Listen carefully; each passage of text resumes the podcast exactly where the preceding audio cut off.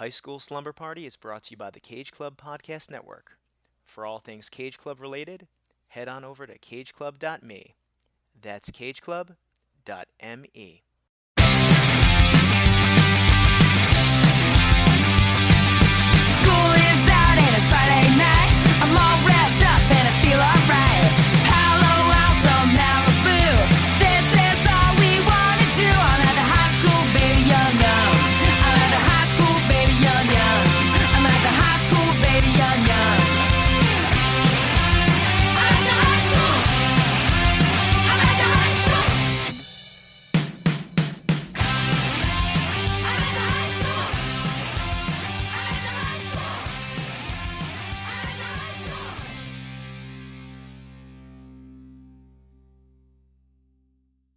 Someday at Christmas, man will not fail. Hate will be gone and love will prevail. Someday a new world that we can start with hope in every heart. Someday all our dreams will come to be. Oh yeah! Someday in a world where men are free. Maybe not in time for you and me. But someday at Christmas time, someday at Christmas time.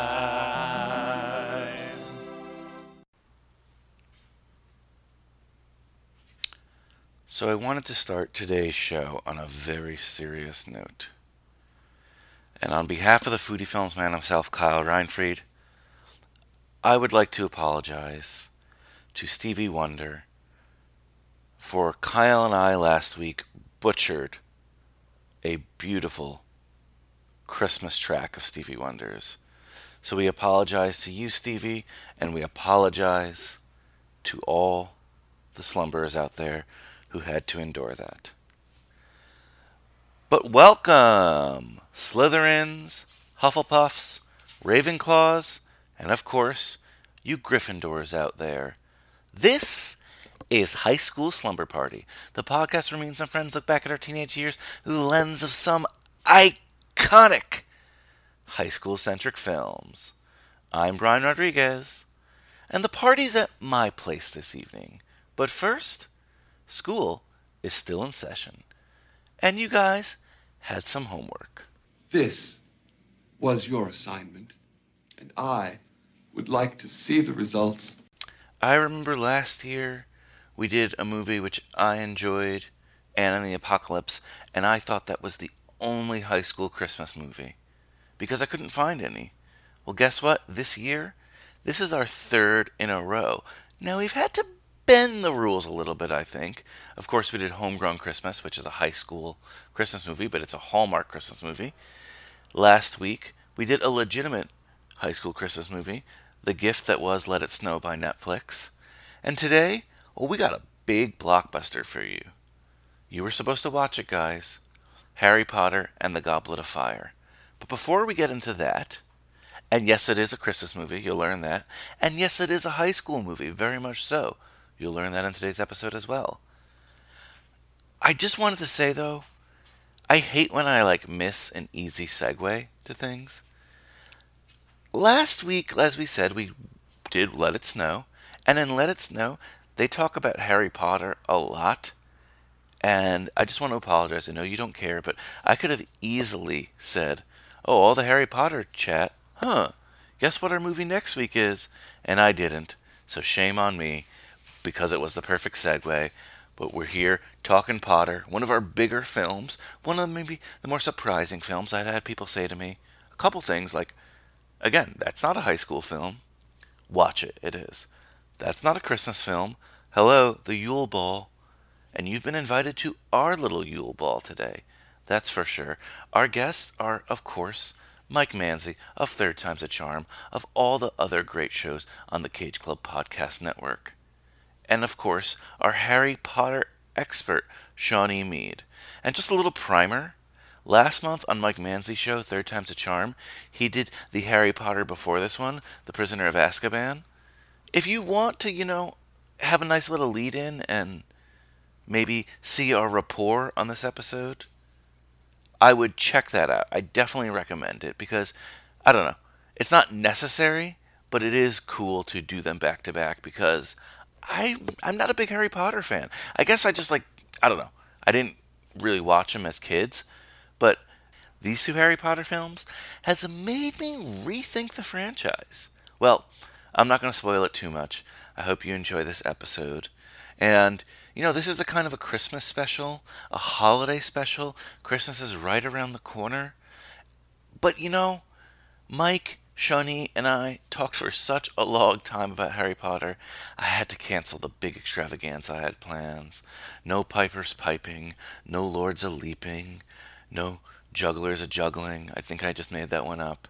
I had a whole parade of elephants and a song about toys that, you know, can't find their home, but let's just let's just have the actual podcast do the talking, I guess.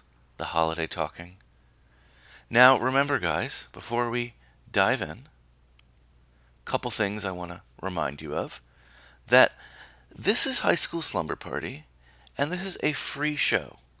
And the best way you can support this free show that I give you every week, whether it be Christmas week or not, is by hitting that subscribe button, whether you're listening on Apple Podcasts, Google Play, Stitcher, or Spotify. And of course, you could always listen on cageclub.me, that's cageclub.me, which is the home of so many great shows on the Cage Club Podcast Network.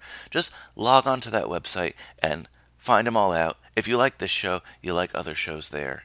And of course, again, spread the word of High School Slumber Party by telling a friend about High School Slumber Party. And another great way you can contribute to the great things I think we're doing on High School Slumber Party is by chatting with me on social media, whether that be Facebook, whether that be Instagram, whether that be Twitter. I was going to say MySpace. I always want to say MySpace, showing my age here.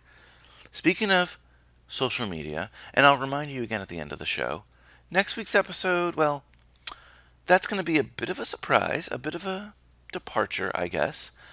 But there's a poll I need you guys to take, and I need you guys to take it this weekend. You'll see it on our Facebook page and on our Twitter page. It's not a trick, it's quick, it's easy, it's about high school movies. Take it because I need it for next week. Whoa, whoa, whoa! The bell doesn't dismiss you. I dismiss you. But hey, I know you're excited. I'll forgive you for that because Christmas break is here, the Yule Ball is here, Harry Potter and the Goblet of Fire is here, and I know you're excited because you watched it and you want to hear what me, Mike Manzi, and Shawnee Mead have to say about it. So without further ado, pack your Christmas jammies, tell your mother you're sleeping over Brian's, because we're about to get our Harry Potter Yule Ball Goblet of Fire Christmas party on. Let's take it away with, well, the theme to Harry Potter and the Goblet of Fire. Why not? Class dismissed.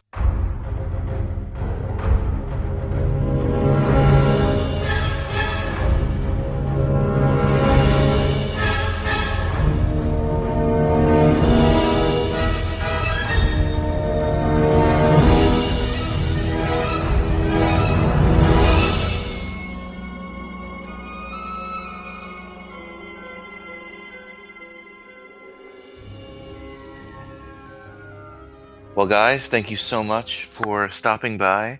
How has your holiday seasons been? Have you been enjoying the, the holidays? Yeah, it's been great catching the Quidditch match on TV. You know, it's it's been awesome hanging out with my magical relatives. Gotta get Tons of- ready for the Yule Ball.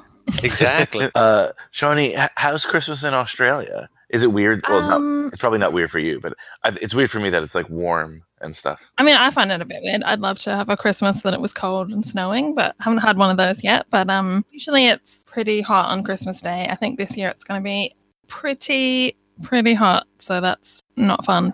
no, I'm having a good Christmas season so far, though. It's weird to like have to ask like, "Oh, how's your Christmas?" and then "How's your summer going?" You know. Yeah, Again, yeah. for I always us. find that a bit strange that Christmas is in summer because it. Yeah, and, and I'll ask you that. Like in all these Christmas movies that at least I've seen, it's always like a snowy, cold Christmas, you know? So like growing up watching maybe like British films or American films, was that weird? Yeah, it was a bit, and I suppose because Christmas carols, it's always about snow and ice and being cold and being cold outside and all of that. But I think I've always wanted to have a Christmas like that because that sort of seems like real Christmas. we still get really Christmassy here. It's just not quite the same. Yeah, it's it not kind of what you've built up in your mind of you know that sort of ideal Christmas with the you know the snow, but you know. I think people in America that live in like California and maybe more regionally Los Angeles experience Christmas kind of the same. Whereas as how I feel like you are experiencing Christmas is the way that they do too. It's just like sunny and at the beach and you know let's just crack let's have a barbecue. It's Christmas. it's kind of thing. yes, but yes, we often have a barbecue. would love to see a uh, Christmas in Australia movie. Like that would that would be great for the genre. That's a great title too. Christmas in Australia. We need to call up the Hallmark channel and suggest it. I mean, there are a few Australian Christmas movies, just not as many. There's one, it's a funny one called Crackers. So it's all just about Christmas and family. And it's just very Australian and very pretty much what our Christmases are like. But uh, I have to check it Yeah. out. That sounds cool. Well, of, of course, we're here for controversially, but a Christmas film and a high school Yeah. film. hmm But I think maybe people who are not familiar with Harry Potter and the Goblet of Fire might be like, Brian, you're doing Harry Potter and the Goblet of Fire on a high school podcast and on a Christmas podcast. But if you know the film and, and you watched it, it makes complete sense. I mean, that's how I felt. I don't know how you guys feel. So this movie literally like gets going, it's rolling. We got the tournament, and then it's like, what, what, what? Wait, stop. Okay, we gotta have like an hour of like a John Hughes magic movie that takes place at Christmas. Oh Like, my God, I'm it's so excited. insane. It's insane. so excited to talk about it. Um, but of course, guys, you know, you've both been on before. Manzi, you know, you, you're, I guess, the, you got the seniority. Why don't you introduce yourself first, and then Shawnee, you follow him. I'm like the perpetual senior here, I guess, but uh, that's uh, Mike Manzi. Oh man, RHS class of 1997. Go Maroons! And apparently, I'm also a Hufflepuff.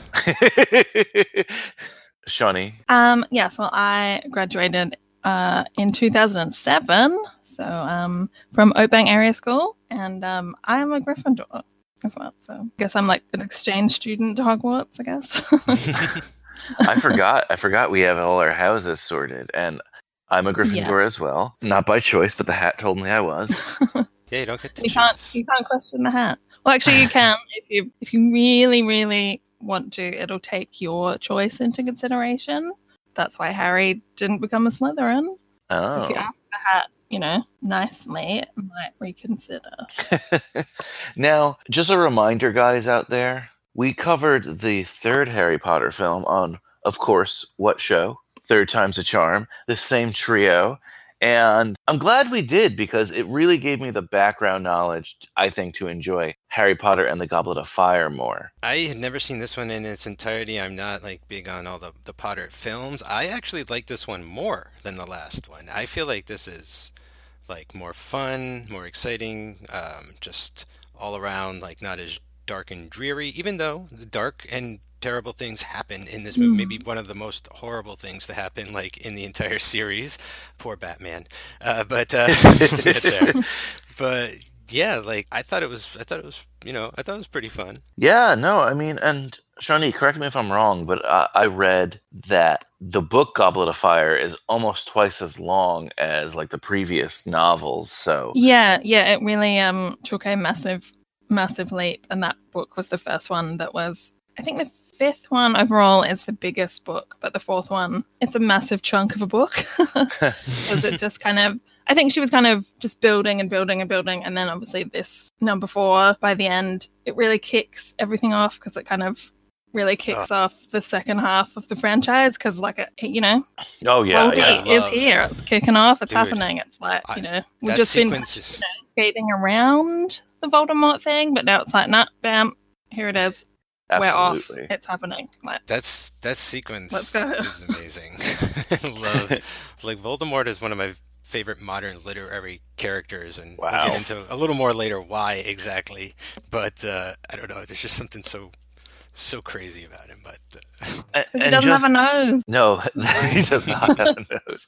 Uh, a- and, guys, just to recap out there, Mike, you're not the most well versed in the Harry Potter universe. Neither am I. Of course, we live on Earth, so we've absorbed a lot of it through pop Right. culture. We've seen films here or there, but Shawnee, you are our Harry Potter expert, so you are our wait, what are they called? a consultant? I don't know. No, no, but I, I wanted a cool Harry. I'm trying to think of a cool Harry Potter title for you. Oh, like the like the minister of magic for us. Or Yeah, something? you, you're our minister of magic. You're our professor. Well, I'll of, try uh, and do a better job because the Minister of Magic is usually rubbish in Harry Potter. Yeah, they're well, kind apologies. it's in the way. Of, they're kind of like Nazis. I realized. I didn't notice that, but You, you're our professor, professor of potions, perhaps. I don't know, Oh, I like that. Hmm, okay. But you know, you're gonna fill in the gaps for us as we try to yes. Yes, I go on can. Uh, through Mhm. Harry Potter and the Goblet of Fire. And again, this is High School Slumber Party, guys. So we're gonna focus on the film, of course, but I really want to highlight these Ye- high school aspects. And this is Mhm. again the Harry Potter film that definitely, in my opinion, has the most of it. yeah. It's funny how you say the book sort of like doubled in size from the last book because I feel like this is two movies, and I'd have taken either of them, you know, on their own. Like I would have taken just the Triwizard Tournament as a film, and then I'd have taken just the year where we.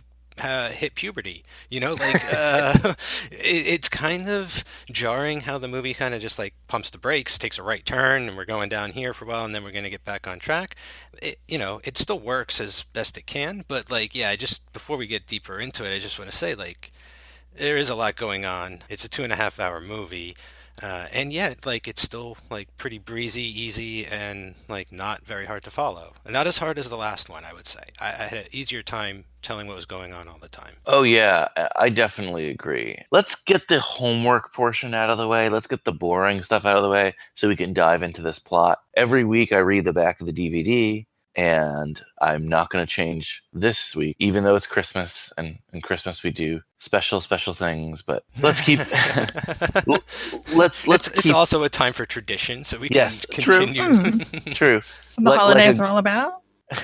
like an itchy, itchy sweater, I'm going to read the back of the DVD here. The pivotal fourth novel in the seven part tale of Harry Potter's training as a wizard and his coming of age. Harry wants to get away from the, what's Dursleys? huh? I don't know, pernicious Dursleys, and go to the International Quidditch. The, Co- oh, oh, the awful, the awful family. The that's the Oh, family. yeah. Yeah. I thought that was like, oh, like a word. Okay. Which I, I love that they're not they're not in this one. yes, yes, Dursleys. he gets a summer. He gets a break away from them this year. So that's good. And go to the International Quidditch Cup with Hermione, Ron, and the Weasleys. He wants to dream about Cho Chang, his crush, and maybe do even more than dream. Who wrote this? what? Who's Oh, Cho Chang? awful. Cho Chang is the girl he wanted to ask, and then she went with Cedric to the prom and stuff. Oh, he had a Yeah. crush on her. Okay. he Oh, wants who's to written this DVD cover? This is I don't know. he wants to find out about the mysterious events that's supposed to have take place at Hogwarts this year. An event involving two other rival schools of magic and a competition that hasn't happened for a hundred years. He wants to be a normal 14-year-old wizard. Unfortunately for Harry hasn't happened for hundred years. It happens every year. I think. Yeah, Wait, does I it? think It it's like happens an- every I think it's like an all the time. It just But depends on which school gets to do it. three different schools every year, though, right? Or else we would have seen this. In Yeah, another maybe it's a hundred years since Hogwarts did. I don't. uh okay. that makes sense. I love how they haven't even mentioned it's a know. Triwizard tournament on the back of the box. They're just like, there is an event once every hundred years. Anyway, Unfortunately for Harry Potter, he's not normal, even by wizarding standards. And in his and in his case, different can be deadly. Okay. that's that's the what? That's really who's written There's it? Is nothing this like about a Wikipedia one? Yeah, there's no, it was it was from a back of, friendship. a back of a DVD. I mean, I could find another one. This one seems like it's from a set. That's okay. You want me to give a crack at- at it while you're looking? How about this? Harry Potter goes to the Quidditch World Cup, but it's uh, it's been overrun by black magic terrorists, and it turns out one of them is Doctor Who. And then Harry goes to school, and the Triwizard tournament starts, and someone sneakily puts his name into the Goblet of Fire. He's not supposed to compete because he's not uh over 18, and yet he is part of the tournament. There's a ball. It's Christmas. Lots of hormones. Voldemort's back. Whoa, There you go. I like that one. I did find another one that's uh, a little bit better than the last one I read. I'll read it quickly. When Harry Potter's name emerges from the Goblet of Fire, he becomes a competitor in the grueling battle for glory among three wizarding schools, the Tri Wizard Tournament. But since Harry never submitted his name for the tournament, who did? Now Harry must confront a deadly dragon, fierce water demons, and an enchanted maze only to find himself in the cruel grasp of he who must not be named. In the fourth film adaptation of J.K. Oh, Rowling's Harry Potter series, everything changes as Harry, Ron, and Hermione leave childhood forever and take on the challenges greater than anything they could ever imagine. Oh. A little bit. Puberty. Uh, Uh, and, and this is the first and only Harry Potter film, I believe, directed by Mike Newell. Oh, Last okay. time, yeah, I think he, I think he was kind of involved in some of the later ones, but maybe a producer or something. I don't know. I feel like the next four are kind of all, I think they're all directed by the same person, so they all very much have the same style. yeah, That that's yeah, for this sure. one is a bit different, but yeah. Now, last time we discussed how Alfonso Cuarón was, uh, you know, brought in to direct after Chris Columbus. He was actually offered to do this film as well, Oh. and he he decided not to. Not because he didn't want to, but because he really wanted to focus on his Harry Potter film. And in order to direct this one, he would have had to have left the editing process of the previous one. Ah, Oh, because they have to leap into the next one straight away. Exactly, because they were just cranking these out like Oh, I've heard like Daniel Radcliffe talk about it, like up you finish, up you're back. You know, like Yeah. you were actually at Hogwarts every year, essentially. Right. yeah. No, well, otherwise, yeah. they'd get too tall, or their voices would get too deep, or they'd all look a bit old, so they had to just like churn them out just in case. yeah, no, that was a that was a very sort of new thing to be able to do at that point was to say like, oh, we actually have this entire, we have all the material we actually need for six or seven movies. Like this is great. like you know, they don't have to Mhm. wait for movies to be written for three years or anything like that and recast and stuff. So it's a pretty rare kind of thing that I think they tried to recapture with other like teen young adult series later on, such as like Divergent and Maze Runner things, and that shit just like fell apart and like you know it just did not work, right? Like they just took too long and all that kind of thing. So and now I think everyone's completely over all of them because they just took way too Yeah. long. So then all the teens were kind of like, "Yeah, I'm a bit old for this now. I don't care." it's true. with That's Harry it. It's true. And th- this, you know, usually I talk about the cast, and I mean, we'll go through it quickly, but it feels so silly to like be like Daniel Radcliffe played Harry Potter. You know, well, like you said, like so much of this is just like in the public conscious. You know? Yeah. like it's hard. It's like Uh-huh. only really focus on who's new here, maybe you know, or yeah. There's I only, like, Rupert, two or Rupert three Grint is. Ron, Emma Watson is Hermione, but and Robbie Coltrane. I always want to mention him. But I mean, I guess who's new is like well, Robert first of all, Pattinson. I mean, Robert oh my Pattinson. Before god, he became I, our Pat, before it's- he, you know, the Yeah, this is- Twilight right. I was gonna say this is pre Nightwalker, Bloodsucker pat- pattern. Oh, actually, he's a Daywalker, isn't he? Anyway, this is pre Twilight. I was like, I didn't even know he did something before Twilight. And Well, I think this no one had ever heard of him, and then everyone was like, hmm, "Who's this? Who's this little guy?" oh yeah, because he just like smolders off the screen. You know, it's just like Well, because I remember in the book, um, I think we all like read about the character, and it was sort of like I'd never heard of Cedric before, and it was like, yeah, I don't really know who this guy is. But then, and even though we like, it's really awful that he dies and everything. I think in the book, because you don't really know who he is, you weren't really that upset. But now in the movie, it was sort of all of a sudden everyone was upset because he was handsome, See Yeah, that like that- blows that my mind. That and everyone was like, "Oh my god, Cedric has died. He was the best character ever." But in the book, you're kind of like, "Oh, that's terrible," but I don't really. yeah, that was very famous.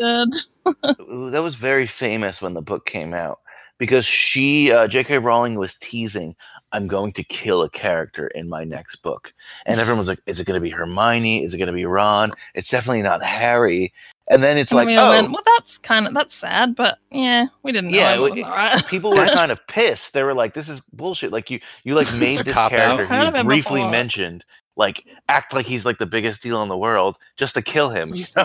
Oh, well, I feel like then they might have tried to make him feel more important in the film. He still doesn't exactly reach the sort of pantheon of like sacrifice that he needs to sort of represent in Harry Potter's eyes, but like probably by casting Pattinson and like you know, when he shows up with his dad and shit, like he is like a slick, good, like he's really good for a wizard, right? Like he comes out of that shoe portal and he's just kind of like floating down where everyone else Mm. crash lands. Like he's in the Tri Wizard tournament, like he's a badass and like all this stuff. So I actually imagine that there was way more in the book of him and they just didn't have a chance to fit it in. But apparently it just seems like the movie is just trying to beef up his importance. and- Yeah, I feel like they kind of because he was sort of just you roughly knew about him, but more it was kind of because Harry's so like you know teen angst. More it's kind of you just you kind of Harry thinks he's cool, but also he's a bit annoyed because he likes Cho, and then she's going out with Cedric, so it's sort of you more just hear about him from that, and then maybe a bit of what he's doing in the tournament, but it's kind of Cedric's just kind of there, and then it's really sad at the end, and he's killed. But I think this they beefed it up a bit, and then because Yeah, Yeah. and apparently think he loved making this one. He might completely make fun of Twilight and go, I can't believe I was in that. It was embarrassing. But I think recently he was interviewed and said, I'm actually really grateful for Harry Potter because that means I'm still, you know, working today and now I'm Batman because I got my start in Harry Potter and it was a great Yeah. sort of family atmosphere and it was I think he's really proud of being in Harry Potter. So that's good. And there's something cool about being there's something really cool kind of about being a one-off character in a world so big, you know, like uh, it kind of makes me think of like the new Star Wars series where there's a lot of these one-off characters in each episode and it's like I don't think they're coming back. Like it's just they have their their day in the sun and that's about it and like you know, they either make a big impression or they don't and it's kind of cool that uh, I think it worked out for him pretty well. But what I really like about the Potterverse is like they can come back like briefly, and it's always cool when they do. And as you go through the movies, especially like towards the later ones, when people return and they they t- they play like a little part in either being evil or defeating evil. It's fun because even okay, so the only example I could think of really in this one is uh what's her name, Moaning Myrtle, and I think she's from the 2nd Mhm. one. Um, yeah, and, she's from the second one. and when I saw her, I popped. You know, I was like, "Oh, cool, she's back!" You know.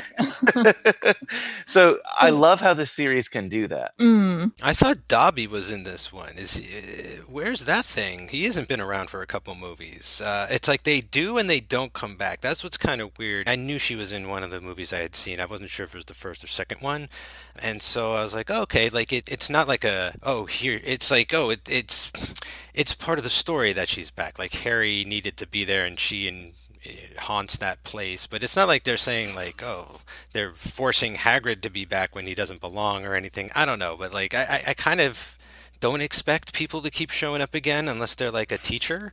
I expect at this point now that like we're gonna get a new and we do. We get like crazy mad eye whatever his face is like that kind of thing you know? yeah like i expect we're going to get like one or two big new sort of adult characters. Like last time we also had gary oldman and we had lupin and stuff like that. So like that's sort of i'm not sort of i like when the old people show up but i'm definitely this isn't a franchise where i'm like looking out for reoccurring sort of like characters as much. And you mentioned uh, uh, Mad Eye Moody, played by Brendan Gleeson. I guess he's not really Mad Eye Moody, but he's still e- even the fake one Yeah. is played by Brendan Gleeson. Pretty spot on though, because sort of Mad Eye Moody, he's in later books and he is himself. He pretty much just is exactly what the character was like in this film. Gotcha. Pretty This is like super spot on with physical. being Mad Eye Moody. But, I mean, he was in the books a lot more, and unfortunately, apart from this film, he kind of got reduced in later films, which was kind of terrible because he became one of these really big, important characters to Harry and all of that, and he kind of got a bit reduced screen time over the films, but at least he got a whole movie this time, so that was good.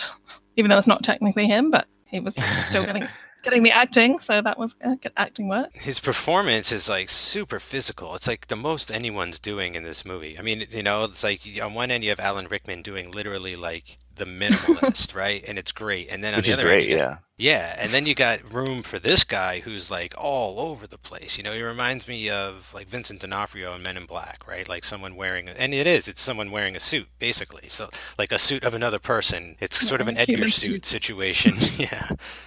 It, uh, I mean, he's such a great actor. We can name all his films. Like, he's awesome, including Joey Lewandowski's favorite film of 2018.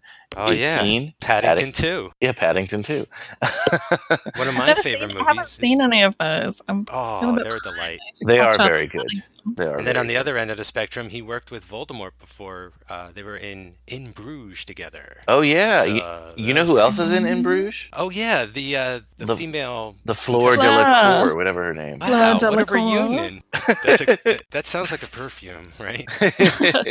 It's like Fleur de la Cour by Charlize Theron. and, and Shawnee, correct me if I'm wrong, but uh, what's his name? Brendan Gleeson's son's name. Um, he's in Star Wars as well. Um, yeah, he's Donald Gleeson. yeah, Oh, and, yeah, I that, that guy's love him. great. and doesn't he come to Harry Potter as well? Yeah. Yes, because he is one of the Weasley siblings. Yes. He's Bill Weasley, who you kind of meet the other Weasleys a bit on and off, but not really. So they didn't reduce that character at all. But yeah, he pops up a tiny bit in the last two films. But yeah, they got a scene together. There was like a Mad Eye and Bill Weasley scene, so that was a cute I mean, kind of, he- um, moment. He, it looks like he could have played the twins as well. Like he, they look like him. Well, as yeah, he was one of the you know legit redheads that they got in because obviously Uh-huh. uh, the Weasley twins they're not redheads. oh, really? They, they Oh. They actually have dark hair. They dyed their hair, Wow. not redheads.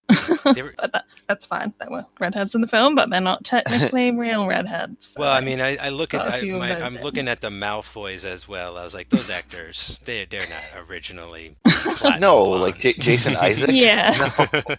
Um, and just obviously, this is the film we get Voldemort. This is the film we get Ralph Fiennes in all his glory. Mm.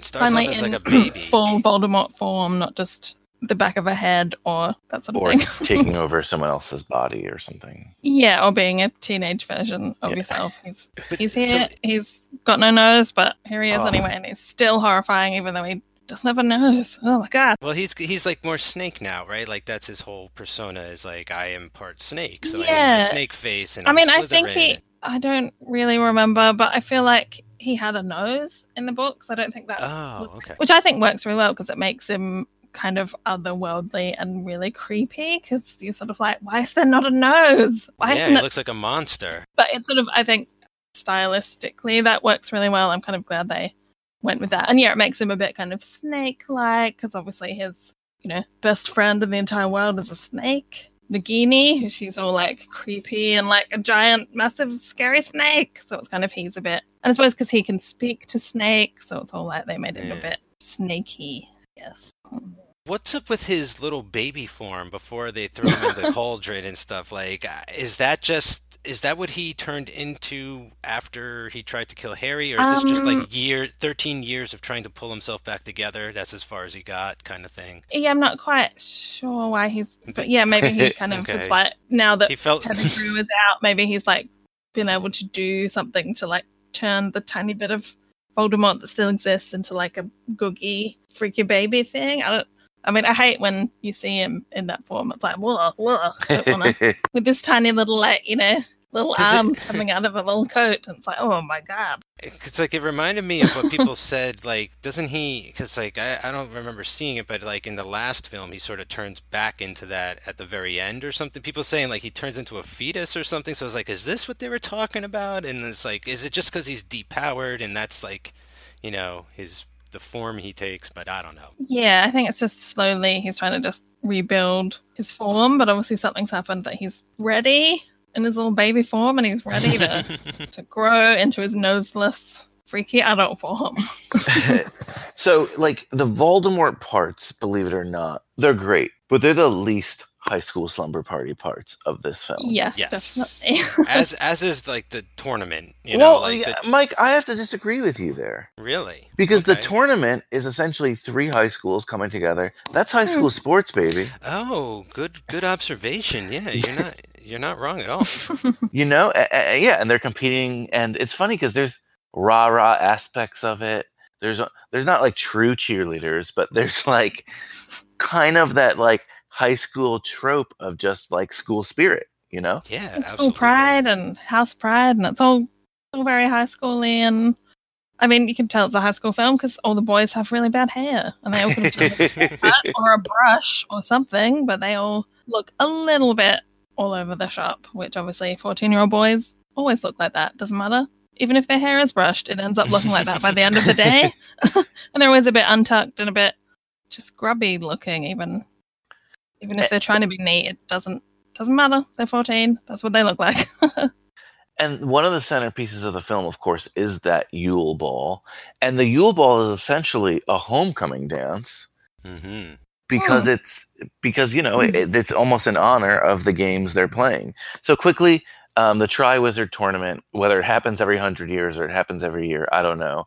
But the three schools, at least in this, uh, I don't know their names, but one what one is from like the north, quote unquote, right? Well, it's, it's like Russian the Russians and Bulgarian and the It's French school, Durm, right? Durmstrang Institute. So they're sort of, yeah, Eastern European, yeah, so- because it's Russian E and then in Bulgaria, Bo and like a lot of Batten's other co- Academy of Romania, they Magic. mention.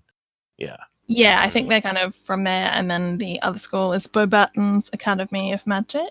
So they're all, you know, French and glamorous with their beautiful like blue silk dresses and hats, and like, oh, I love the costumes. for Oh, me so- too. Me too. cool. So is Hogwarts the only school for boys and girls? Like, are they are most of the magical schools like segregated like that, where Um, it's like, because that was throwing me too. I was like, this is a girls' school yeah, coming, is. and I'm not quite sure. I think because okay, apart from these are sort of the first other schools that you've ever heard of that teach magic. So I'm not really because she never went into that any further. I'm assuming there's Oh, probably okay. some other co-ed kind of schools, but all right.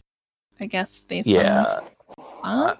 I think it's just supposed to be like a little glimpse. I don't think these are like the only three wizard No, and yeah, I think schools we in got the into world. that last time. No, and they right, probably yeah. threw it in because then they kind of try and throw in a bit of romancy stuff. So I guess they want like a boys' school and a girls' school because then like Yeah. Ron and Hermione kind of have a bit of. Well, I mean Ron doesn't. He he thinks he is, but he's actually not having any.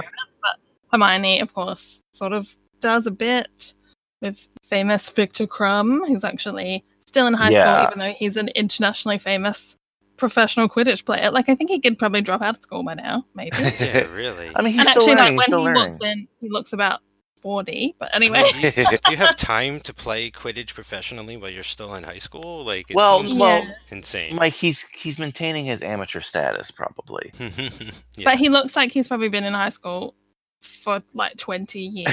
Because It's that scene when they roll in, it's kind of all the Beauxbatons girls. They look like maybe they're still in high school, but then Durmstrang like roll in, and you go like, uh. Pretty sure all of these guys are like 30. I'm not really sure Yeah. what's going on. My, my, None of them look like teens to me. my question really is like when it comes to this tournament, and this is going to relate to like the high school cool aspects that we're going to talk about, is the entire schools move to one school for like the year or the semester at least. right. Yeah. Yeah, I think it's I the entire thinking. year, actually. That's pretty intense. Like, That's hey, insane. yeah. We're gonna go to a whole other school for a year. like, pack It's all about magical cooperation, you know, bonding everyone together. Okay. and- And again, we'll get into the high school aspects, but I gotta mention this. This is like the most screwed up thing I've ever seen. It reminded me more of the Hunger Games because it's oh, like, the tournament, you mean? yeah, in, dude, in it's- general, dude, it's like, Yeah, I mean, oh, like it's so it's at the school, but it's so dangerous. Like I'm It not sure be- why this yeah. is even allowed. Exactly. it would not be. This Hogwarts should be shut down. The whole magical Yeah. community needs to be put in And check. this is the only year that they've had to be 17 to be in it. So that means the year before maybe someone was 12. I don't know. That means because they've only just brought in the age rule as a new because it's so dangerous this year where only 17 year olds are allowed to do it. But does that mean last year 11 year olds were doing it? Was a first year doing it? I'm like, who knows? so dangerous. Mhm. And But we're happy to go ahead and host this very, very dangerous tournament at a school that we could, all three of them could die. and did you notice that? uh I don't know. For me, this is the first film that like Dumbledore is more like fallible, if that makes sense. Like in the previous films, he's just like the high and mighty headmaster, and this one, I'm Mhm. like kind of. I'm not questioning his motives, but I'm questioning his intentions, I guess. Like, well, you you get introduced to more of like the people in charge, right? Like the Ministry of Magic and all those sniveling little fools and things. And then you even see a flashback about how um, when they had Rasputin in the cage, or whoever the, the the guy who runs the boys' school, right? Like there's that flashback where they catch yes, Doctor Who. Karkaroff, who actually Mhm. used to be a Death Eater, but now for some reason Yeah, he's allowed to work s- at a school. But Okay. but then and then that flashback you see like Dumbledore is legit just like a headmaster. Like sure he's a super powerful magician, but he's not like a politician. He doesn't really have a lot of influence in the actual world of magic. And quite honestly, like I, I feel like you know not that he lets him get stepped all over, but people kind of try to step all over him from time to time and shove him aside. And I think that's why he's so kind of mischievous and and helps Harry and is like Harry do this, Harry here's like nudging him in certain ways and stuff. But but I do agree with you. I think they're trying to show that like he's not the end all be all. Like Voldemort could possibly kill this guy if he had, you know, like that kind of stuff. And I think, like we talked about last time, it's definitely now that Harry's a bit older, it's Dumbledore kind of does that thing where he's sort of slightly pushing Harry away, almost like as Harry gets older, you kind of go, the Dumbledore Harry relationship is different because Dumbledore's kind of getting like an inkling that it's, you know, it's happening, the big show is coming, it's like time. So he's trying to sort stuff out, but yeah, starts to tell Harry like less and less, which yeah, it does make Dumbledore seem a bit more human because you kind of he sort of starts to make some decisions that you're like, yeah, maybe you should rethink that a little bit. Yeah. No, for sure. And and before we like kind of dive more into the tournament, and I just want to briefly talk about the tournament later, and then like the ending later. Like what I really want to focus on is like again like these high school aspects and and Uh, the Christmas. Get the yes, and the in there. Christmas aspects. just this whole Yule Ball thing. Like again, this is the first Harry Potter where it's just like Harry Potter feels like the dork I always thought he was in this one. Yeah. You know, like, and I lo- I Yeah. love seeing that. This is the most vulnerable that I like have seen Harry Potter, and again, I love it because it to me, I, I think I complained last time that I thought the character sometimes like wasn't humanized enough. hmm This film to Mhm. me like humanized him because like Puberty yeah. humanizes us all. Well, yeah, it is sort of like sure. a.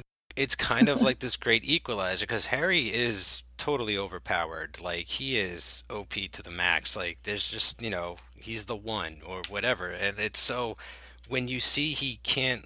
You know that he's just like he, he fumbles with his words because he likes somebody and he can't ask him out and this and then he's like oh like that's so universal you know it grounds him and it just puts everything on the same level and it's kind of refreshing to see that he's not smooth and he's not cool and you know that there are things that he's bad at because he's I mean, a he's great not Quidditch guy and everything and all that kind of like, he's a great athlete you know so I need to know Yeah. that he's like socially awkward I mean, no one's as awkward as Ron. Ron's just completely gone over the cliff of awkwardness this time. He's just we know completely Ron's, all over the place. I- but Ron's always a bit like that anyway. Ron is always Yeah. the awkward. he's not the best magician either right he's like a C student like I'm a Yeah, Ron. he's kind of just, you know. I always watch Harry Potter films and I'm like, wow, Ron came out the worst out of all of this. Like, you know, a- at the beginning he like has that falling out with Harry, then with Hermione. Mm. Like it's oh, But that's that's that's like teenager like that's the thing Absolutely. though, right? Like that's what I that's Yeah. what is like I need the whole movie to be like Ron and Harry both notice Hermione at the same time, but and you know that's some classic, you know, like I don't know, what Pretty in Pink shit right there, right? Like I mean, just you know, two best friends in love with the same girl that happens to be their best friend, kind of thing. Like that is strong stuff. So like it gets a little weird when I find out that Harry's crushing on someone else and then doesn't even ask her out and is like dating around. Yeah, like, because what he's is not- he doing? well, Yeah. s- I love it because to explain it, it really you have to sound like a teenager. It's like Harry has this crush on Cho Chang. But he then she has a crush on Cedric, and then someone else likes this person. Yeah, and it- Ron has a crush on everyone, but he won't admit that he is in love with Hermione. And yeah, and Hermione has a crush on Hermione Ron, won't but she's either, way too she's proud to like. Oh God, so crazy. So I have a list of people and their dates for the Yule Ball. Oh, um, of, okay. of course, Harry ends up going with Parvati Patil. yes, and then Ron goes with her sis, her twin. Yes, her, her twin, Padma Patil. And Harry's date has a much better time, it seems like, than Ron's date. Oh god, because Ron's just being completely insufferable. Ron just needs to go home, take his He awful dress robes, and go away. He doesn't even realize that like what he wants or feels like he, that he's using this poor girl to get at Hermione. He doesn't ah. even realize he's doing it. Like it's and then so Hermione's trying to have fun, and she's in a beautiful dress, and Hermione's having a great party, and then Ron just has to come in and completely ruin the whole thing, and then Hermione's left crying on the stairs at the end because she's just Oh, like, I was having a fun only one. Christmas, and he ruined it. Victor's gone to go and get drinks. Would you care to join us? No, would not care to join you and Victor. What's got your wand a knot? He's a Durmstrang. You're fraternizing with the enemy. The enemy? Who was it wanting his autograph?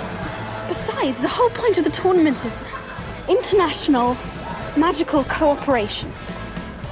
To make friends. I think he's got a bit more than friendship on his mind.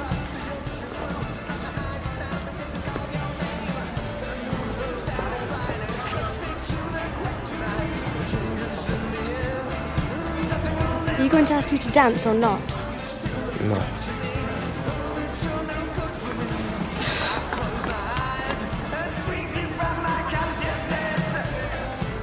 He's using you. How dare you! Besides, I can take care of myself. Doubt it. He's way too old. What? What? That's what you think? That's what I think. You know the solution then, don't you? Go on. Next time there's a ball, pluck up the courage and ask me before somebody else does. And not as a last resort. Well, th- th- that's, that's, I mean, that's just completely off the point. Harry. Where have you been? Never mind, off to bed, both of you. They get scary when they get older. Ron, you spoiled everything! Oh, that's a rough ball. There's like several girls crying on the stairs by the end of the night and stuff. And I think Like a Harry wants true to cry prom. as well. Like I think everyone's just in tears, really. no, yeah, I mean that that's what high school is like. It's not a party without some tears. This is gonna sound weird, and I don't intend it to sound weird, so I apologize. But when I saw Hermione in that dress, looking like like almost like a Disney princess, like flash forward to Beauty and the Mhm. Beast, maybe, but uh, almost like a Disney princess. I just thought back to like the first time you see Hermione, and she's got that big, the big hair, and she's truly a child at that point. You Mhm. know, she's like a, a know-it-all, smart-ass kid. And then, like in this moment, it's like these kids are growing up, and it's like kind of like emotional, you know. Hello, Hermione. She's all grown up.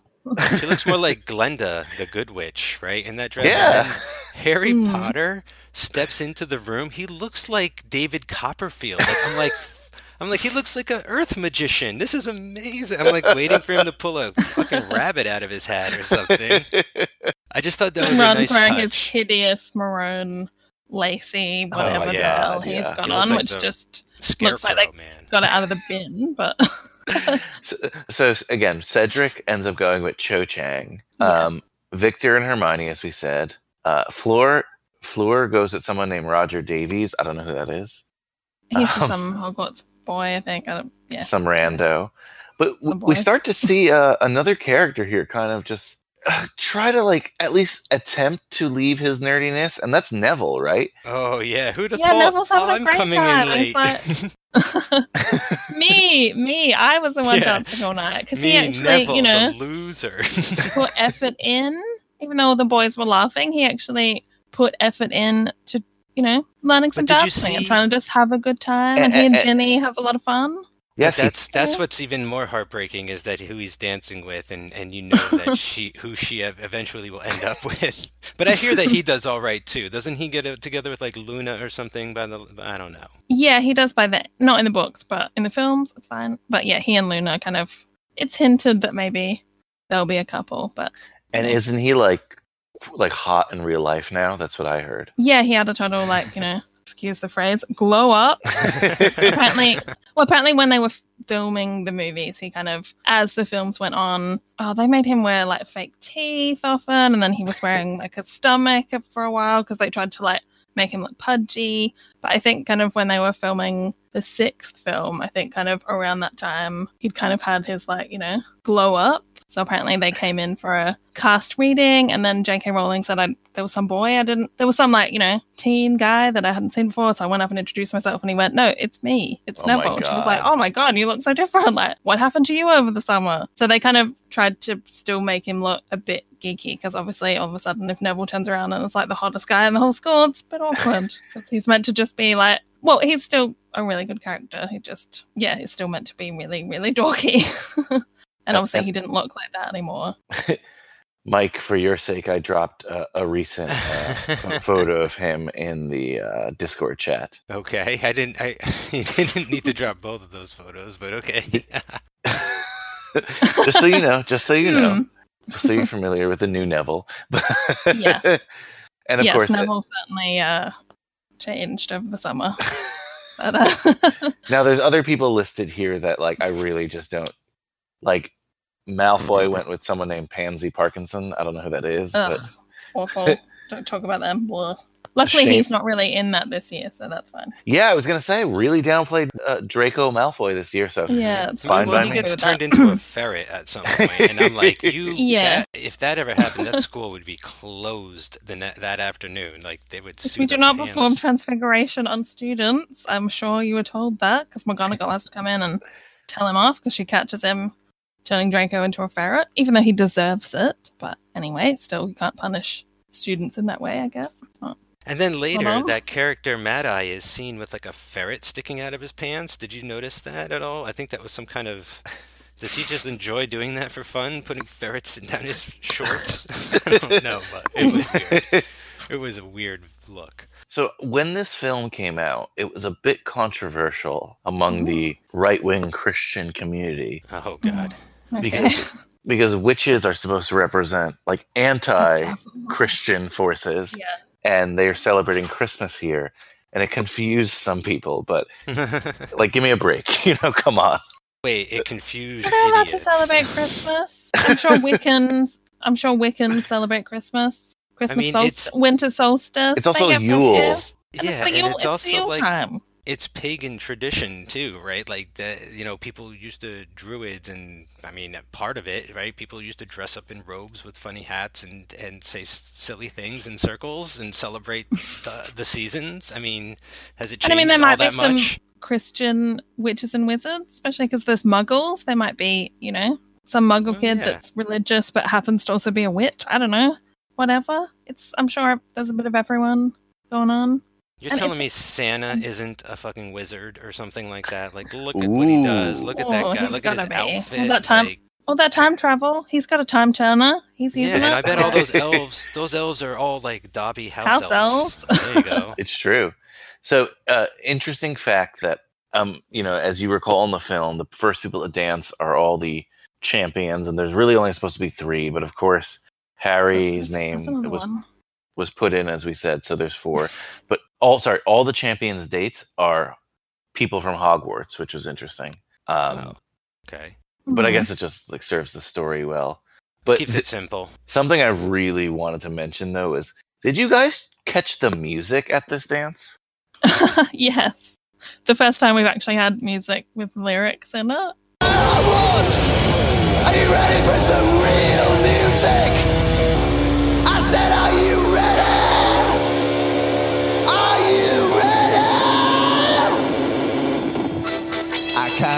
Ya. All right. Come on, I want to see your hands in the air. We're gonna teach you a brand new dance tonight. So move your body.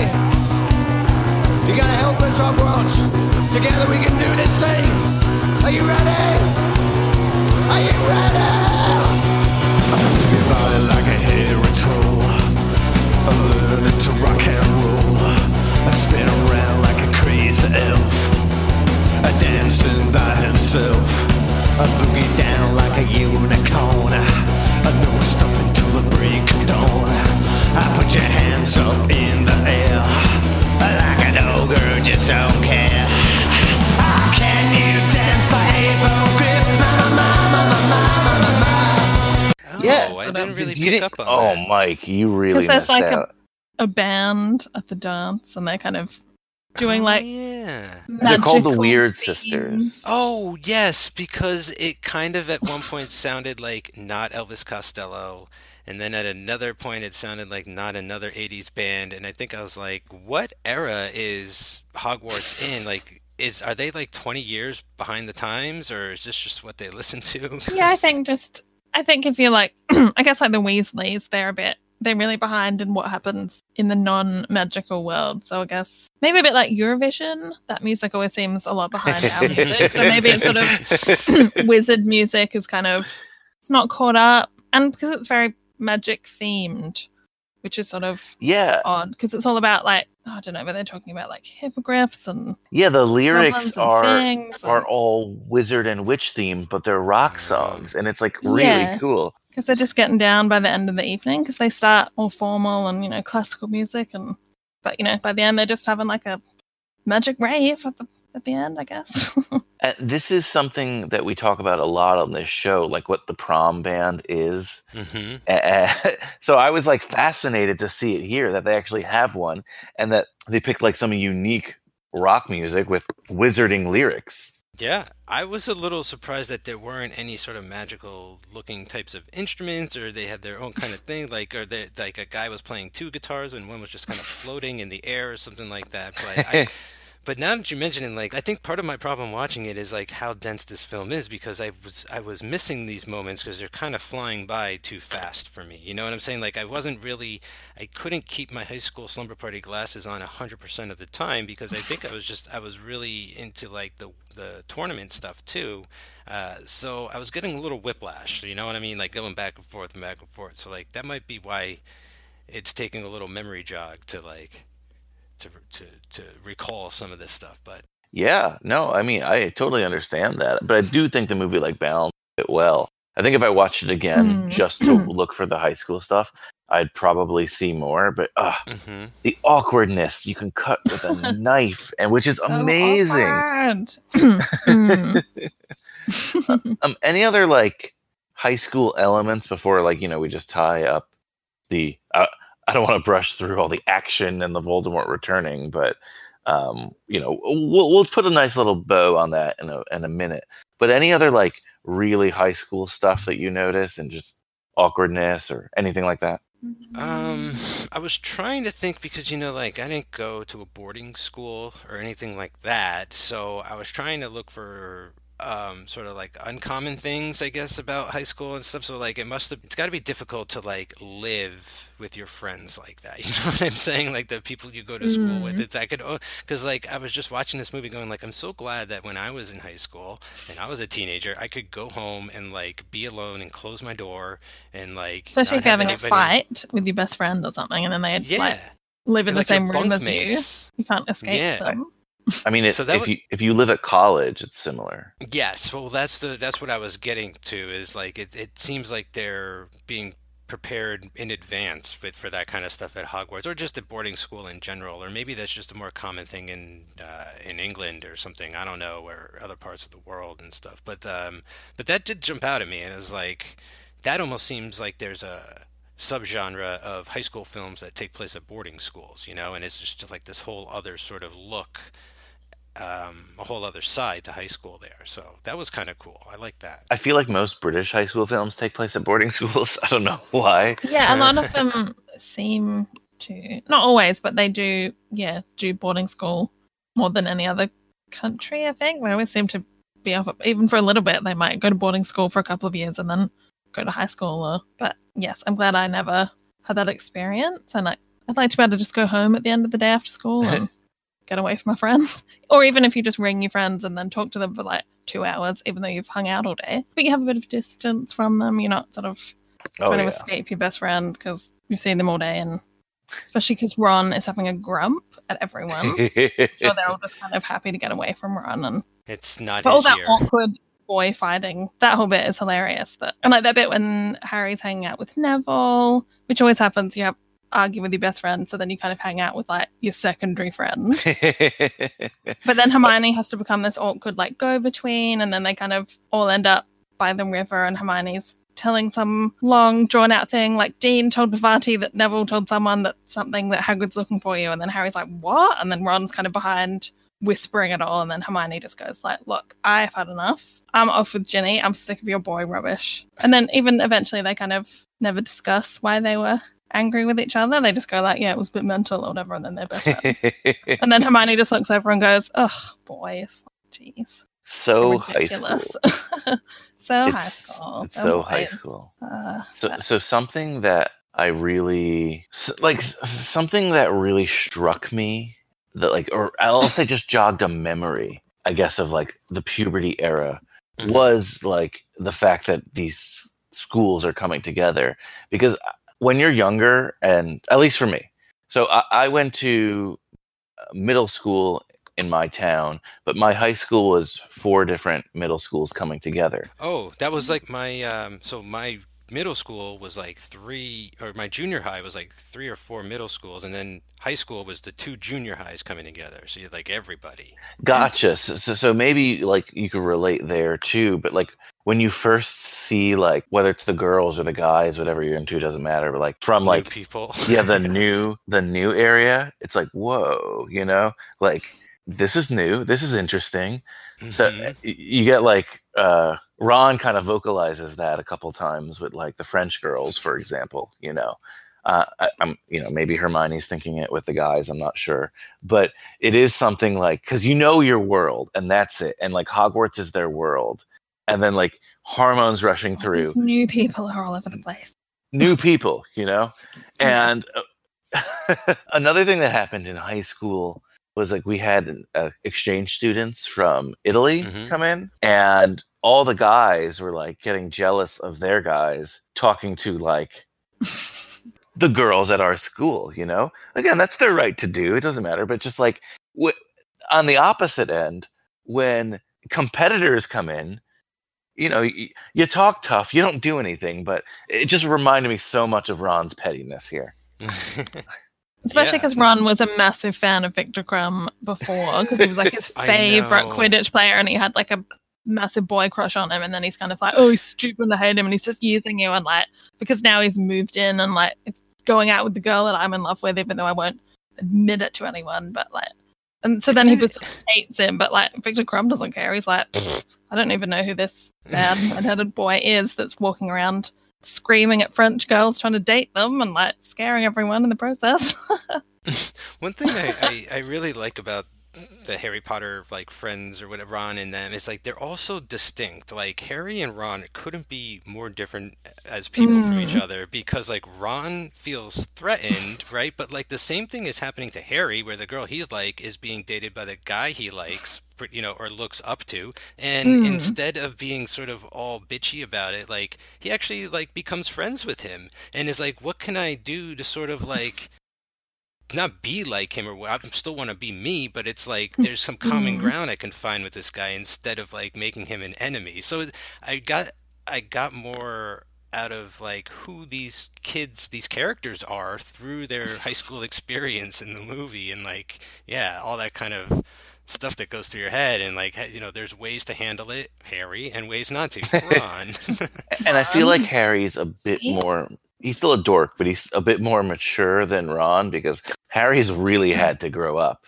Um, you know, he lost both his dude, parents. Snake Snake Man killed his parents and wants to kill him. It's like murder that boy at every corner, you know? Like the stress would just destroy he doesn't me. have time to be petty. He's got way too much going on. He doesn't have time for being jealous. He's like, Ugh, I don't have time for that rubbish. I'm dealing with more serious things over here, Ron, which you wouldn't understand. Honestly. But but Uh. again, you still though see his vulnerabilities. If you're not familiar with the books, the, if you've read the books at this point when you're watching the movie, you know that like things are leaning towards Ron and Hermione. But I think this is the first Mhm. movie where we really see like, oh, okay, because even Hermione has that moment, and she's you could tell she's such a good actor because when she's like, oh, you know, you should have asked me first instead of waited. And I was mm. like, she whoa. calls him out right to And his they've ru- face. now you've spoiled everything, and you should have just, you know, next time you should just pluck up the courage and ask me yourself, because now you've ruined like the party for everyone. That was so great. If you just step up and ask me out, maybe I would have gone with you. Like, It's which I guess too- she would have. And and it's it's like Hermione kind of she's got like the pick of the litter. She could go out whoever she wants. I think it's really smart that they didn't couple her with Harry because he's got too much baggage. You know what I'm saying? Like Ron, mm. like look at his look at his life. Like his he's got the big warm family. They live out in the country. Like it's very it feels very secure and sort of in the sense that where Hermione comes from is not. She's from the Muggle world, or you know, eventually she's going to make her parents forget who she even is. Like it just seems like a dark home life wherever she's coming. Like a lot of sort of resentment maybe packed in there. So it was smart, I think, of Rowling to be like her to gravitate toward Ron more, Ron and her to gravitate toward each other because Harry is Mhm. definitely off with enough going on. He does not need like a sexual awakening on this journey. I don't think. And sort of Harry and Hermione, they're still really different, but they're sort of kind of similar Yeah. personality types, sort of. So I feel like the two of them, that would never work. I mean, I think they're still kind of like soulmates, but in a purely platonic forever, and that's totally fine. I mean, there's a lot of people out there that want wanted Harry and Hermione to get together, but I was never one of those because I just don't really think it works. She's just definitely like Harry's sister, and that you know never ever changed. Well, maybe uh, J.K. Rowling will surprise us tomorrow and let us know that they actually did get together once, but didn't tell yeah, anyone. in a and that's why her and Ron are having problems because you know she's gonna go in and edit things. Well, actually, like because he was so cut up over Cho, like he and Hermione had a thing. Like, but anyway, if that happens, does we won't believe that. It's fine. Oh, We'll I- I just that. and I just posted it in uh, our chat, but there is that like fantasy, I think, in like the Deathly Hallows of Harry and Hermione. yeah, like, that bit's so awkward. it's so apparently when they- weird. and It's apparently, when they were filming it, Emma Watson went, "It's so embarrassing." They made Rupert Grint like leave the set because he kept laughing. So she was like, "You're not allowed to be there. Like, we're just get the scene over with because it's really embarrassing." And it's like we're related because I've known him since I was 11, and so I think she kind of just went, "We're just filming it. We're just getting it out of the way. It's fine. We're just moving on." But yeah, Rupert Grint had to leave the set because he was taking the mick out of them. So kicked him out. it was weird even to watch in the theater. Uh, Hmm, that bit is a bit weird. well, I am just seeing this for the first time, and it is nightmarish. Oh, There- just- this is so- all kinds of wrong going on here. They, it's like so just for context, Mike, that doesn't actually happen. It's it's like oh, I a- figured It it, is yeah, sort but of taking place in a in Ron's nightmare, but yeah, didn't actually happen. But yes, um, okay. I mean, I think we've like talked a lot about the high school stuff here. I mean, let's let's just Mhm. do the film justice and talk about the tournament and Voldemort coming back. So there's three what what are they call levels stages challenges, the challenges three yes tasks, tasks. tasks. Tasks, Yeah, okay. they're, they're way more simple back. Yeah, tasks. Each task is pretty full on. It's not like they kind of oh, it's extreme. they don't like let you just ease into it. It's like the very No. first one, bam. We're this is actually like free. Yeah, it's like they're not they're not fake dragons. They're not fake. They're literally here's a massive dragon. And one of our kids is 14, but even though we've decided it's way too dangerous, we're still going to let him do it. Oh, and actually, one bit I always think is hilarious. The bit in the book where Dumbledore asks Harry if he put his name in the Goblet of Fire, it says something like, you know, calmly, Dumbledore asked, Harry, did you put your name in the Goblet of Fire? But then in the movie, he's like running at Harry, going like, did you put your name in the Goblet of Fire? and he's like, and it's like all up in his grill, and like fire is spelled like F I Y A H or something, like fire. and it's all just like, I don't actually know what's going on here, Dumbledore. You've gone like completely over the top. this Dude, Dumbledore actor, for better or worse, likes to go over the top. Like he likes to punch his lines a lot. I think the whole Yeah. movie's swinging more in that direction after the last one being more sort of serious or grounded, more serious black, if you will. Mm. Uh, but because like they're not the only ones. Like the magic ministry with like the Hitler mustache. Like as soon as he shows up at the roasted campgrounds and sees Harry, he's like, "You did it! You did it! Scene of the crime! Scene of the crime! You're here! You're here! Like guilty!" I'm like, "Dude, take a fucking magical pill and chill." Like you know, like it's Harry Potter. You know this guy. Like it, clearly it wasn't him. Like, And he's not putting the dark mark up. Like, you know, we're trying to protect him from Voldemort, but we've just decided that obviously now he's at Quidditch, he's gone off and he's become evil. And that guy has a funny line later on too, which like really made me go, hmm, about the whole ministry, where he's like, oh, well, like sure, like so many people who worked for you know who were saying that they were just under a spell or a curse, and I was like, ugh, following Mhm. orders, eh? it's like, I was like, this is insane. yes. Well, I mean, that's all the Death Eaters. They're all gone, no, no, it wasn't me. I was under a spell. Yeah, well, you're pretty It's quick like- to throw your hat back on and Right? get in a graveyard at the end. Like, you know. You know who else was just following orders? It's like, come on. Okay. okay. But yes, back to uh, the dragons. Intent. yeah, 10, you they're all get assigned a dragon and you've just got to go out and they don't tell you what to do. You just have to to make your way through the task, you have to collect a golden egg. But like the rest of that's up to you. See you later. Off you go with this giant fire fire breathing beast and we're all gonna watch you be incinerated. Like what do they think is gonna happen? yeah, I, I don't and it's in like a jagged pit too. It's not like in an arena where it's like flat or sandy or any like it is like a like it looks like a volcanic sort of like crater that they're battling in like where you could break a Mm. leg as easily as like anything else just by like taking one step. And the crowd must find that task really weird because most of it takes place throughout the rest of the school. So everyone's sitting there Oh, going, yes. uh, Harry's just flown away on his broom with the dragon chasing him. And like he could have been like it seems like he's gone for about like 20 minutes, but he could have been gone for like an hour battling this thing and they're all sitting there going, Oh god, Harry Potters just died.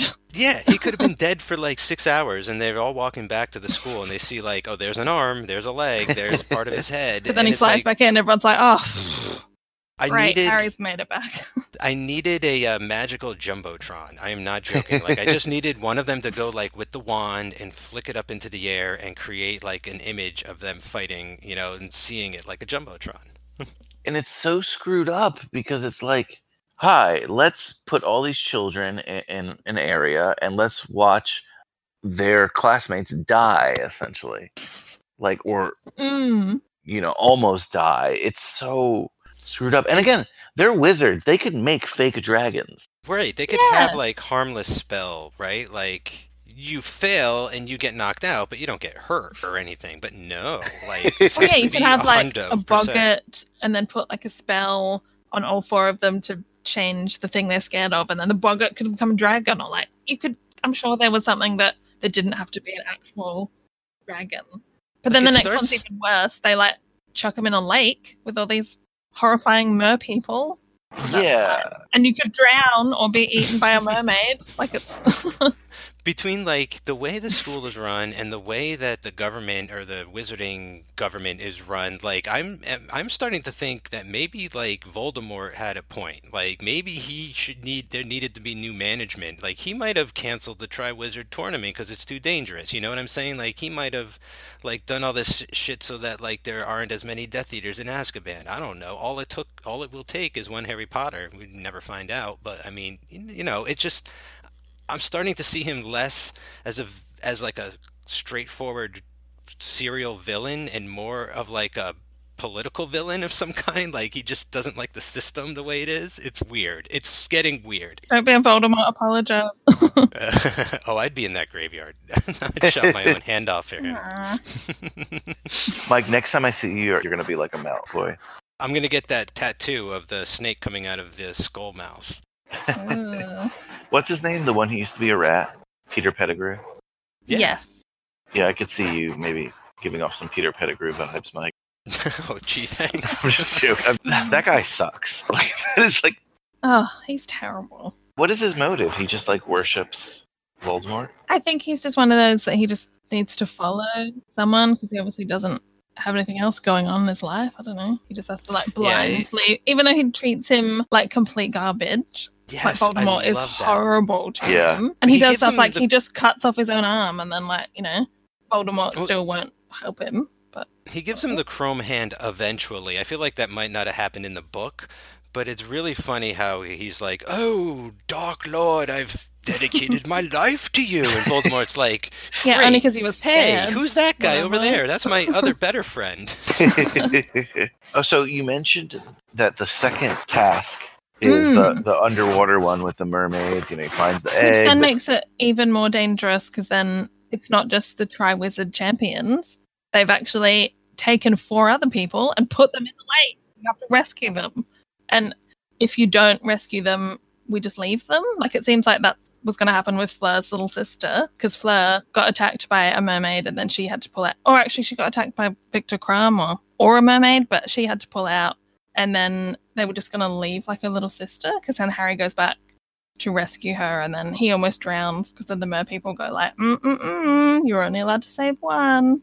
So Harry almost drowns by the end of that challenge. So he nearly killed. How did they decide to pick who would be like down there? Right, like I, I assume it's like the person they like loved the most, right? Yeah, So but I suppose have- if you're not, I suppose like the other two schools, it's not like their parents are there, or it's kind of just we see that Victor has taken a shine to Hermione, so we'll put Hermione in there because, or Fleur's little sister, like her tiny little sister, that is obviously the most precious thing in the world to her. We'll just chuck her down there, but too bad if Fleur can't get her, she'll just stay down there forever with the mer people. so ridiculous. But yeah, and Victor, Victor, I just wanted to mention again, like you said, Hermione is his person, but it's like, Mm. what I sort guess of only technically because he doesn't obviously have anyone else there that cares that much about.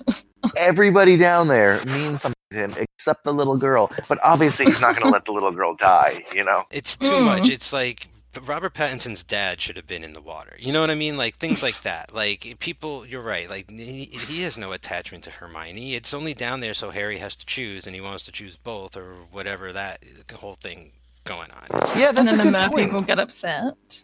But that's that's a good point though. Like, why wasn't it, uh, it Robert Pattinson's parents? Like, you really liked Cho that much? Wow. I mean, maybe the parents were busy, or they didn't want to let the parents know exactly what was happening, even though I they were guess so. watching all the tasks. Yeah, maybe they I mean, didn't would want you the wanna parents to be involved.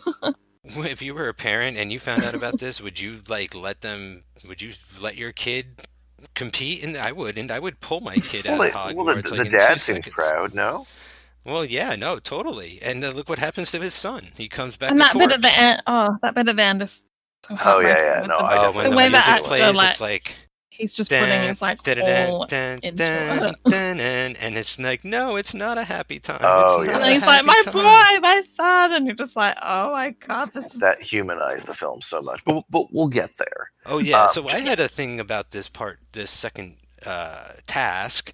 Um, if you can't find a way to breathe underwater, you're just done. You're shit out of luck. Like that's not even in the rules anywhere. Like that you need to find a way to breathe under. And yet Yeah, everybody just finds like sink their to the bottom, way. and the mer people will eat you. And oh well, it means you want to try was a champion after all. If you couldn't figure it out, Well, I, I think it implies, right, and correct me if I'm wrong, the other wizards there are cho- and witches or whatever they're called, um, are chosen because they're very good at magic, right? So, like, they Oh, know. I thought it was a Mm. random thing. I thought it was like Price is Right. Just come on down. We picked your name. No, I think they're like all stars, right? Like Okay, Vic- okay. Victor Krum is like young and he's already on his country's World Cup team. Um, Cedric, they say he knows all these spells and he's been like studying this. Mm. Even at Harry's age, he was better at spells than Harry. It doesn't mean he's more powerful. and he's like really, you know, quick on his feet at magic. He's kind of like, I think it's The natural. especially because they brought in the age limit. I suppose now because they're all seniors, it's kind of like they're at the end of their schooling. They're you know almost as prepared as we can make them because they've nearly finished school. So there's nothing else we can teach them. So they should be up for it. But obviously Harry, Yeah, Harry has to use his like natural Quidditch skills. but then Neville kind of helps him out. Which I mean, it turns out that Neville was kind of helped him out more as a suggestion from Mad Eye Moody because Harry had to. Uh, I was the to one who told him to tell you. end. I was the one who told him to tell you. I was the one who told him to tell you that. So it was. I was like, okay, dude, relax. So yeah, the whole We thing was it. orchestrated so Harry would end up in the graveyard at the end. But Harry is winning on tips from friends, as you're saying. Yes. And, And, like his moral fiber that they His moral mention fiber. Some might say he's cheating. And and, But- and his but I think it's allowed and his like guile Yeah. and his just like skill like Hmm. that. The other ones, it's like a contest of magic. So just like to answer your question, Mike, I just think they know spells. Mhm. Like it's assumed that at that point, and and with Oh, those people yeah. that they'll know the spells to do that. And Harry has no like idea. concept or idea of it. So that's why he has He's to not- like yeah. Use potions and and go you know Gotcha. work around. Neville around has it. to tell him, right? Yeah. Neville's like, "Oh, he's use the not gilly gonna- weed," and he's like, "What's that gonna do? Grow gills or something?" And he's like, "Haha." And Neville's kind of like, I'm not really sure. And then sort of he thinks Harry's drowned, so he goes like, Oh my god, I've killed Harry Potter. I did like that. Given in this plant, and now I've like killed the chosen one, and oh my god. But no, it's all fine. He gets through with from his moral fiber, so he gets extra points for Gryffindor thrown in as well. Just you know, just because he was saving people from sisters. Uh, But, uh, and I just wanted to mention that I really liked how the mermaid people looked here. I Yes, thought- quite unconventional. yeah, I yeah, they I was a thought they good were cool because they're definitely more like a creature, not like a. They're sort of not really human. They're very like Yeah. fishy that looks a bit like a human rather than a human that's a bit fishy. Yeah, kind of something- like Yeah. because then it makes them scary. Because if it was just like you know a fancy lady down there with like beautiful hair, you probably wouldn't. But if it's No, like a little like, kind of yeah, creature with sharp teeth that's like, then it's kind of like, oh yeah, this actually is a challenge because these horrifying little things are gonna rip me to shreds in a minute. Yeah. I feel like if it was just like a normal half-human mermaid-looking thing, it'd be like, well, why aren't you just attending Hogwarts? Like, what, what are you doing down here in the water? Like, but but because they're sort of like creature creature thing, it's the same reason why I feel like early on in the early movies you see like the centaurs in the woods, and it's like, well, oh, okay, they're not quite civilized, right? Like, they're still more creature than Mm. anything else sort of doing their thing. So I like that about the Harry Potter world is like you have your humans and then you have like some things like the elves and stuff, but like for the most part, the other stuff is all like creature si- kind of thing. There aren't like a, you know what I'm saying? Like I like that about it. Not everything talks. yeah, Hmm. no, I, I agree. Um, and then a maze. Yes, which doesn't seem at the beginning it doesn't seem as dangerous as the other challenges, but it turns out that the maze is sort of a magical maze that but it makes like You're the worst kidding. Magic maze? yes, I've just said that and realized it sounded I know. ridiculous. I, I, meant it, it more has an enchantment on the maze, which makes the worst parts of your personality come to the fore, and you could change in the maze.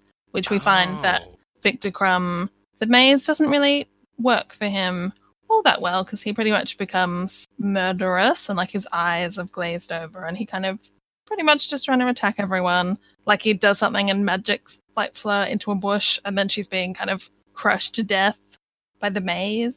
So it's kind of, and then he's kind of just walking around, and it's like, uh, no, I think he's actually gone a bit wrong, and he's now trying to like kill everyone in the maze. Yeah, I wasn't quite sure what was happening to him. I thought, I thought, um, like I knew for sure, like Mm. something was wrong in this maze, like that somebody was doing something that this was not how it was supposed to go. That's why I thought when like it started eating everybody, that this was like Mhm. troubles. Like this isn't how it's supposed to go. And then when I saw, Well, I think that's sort of it.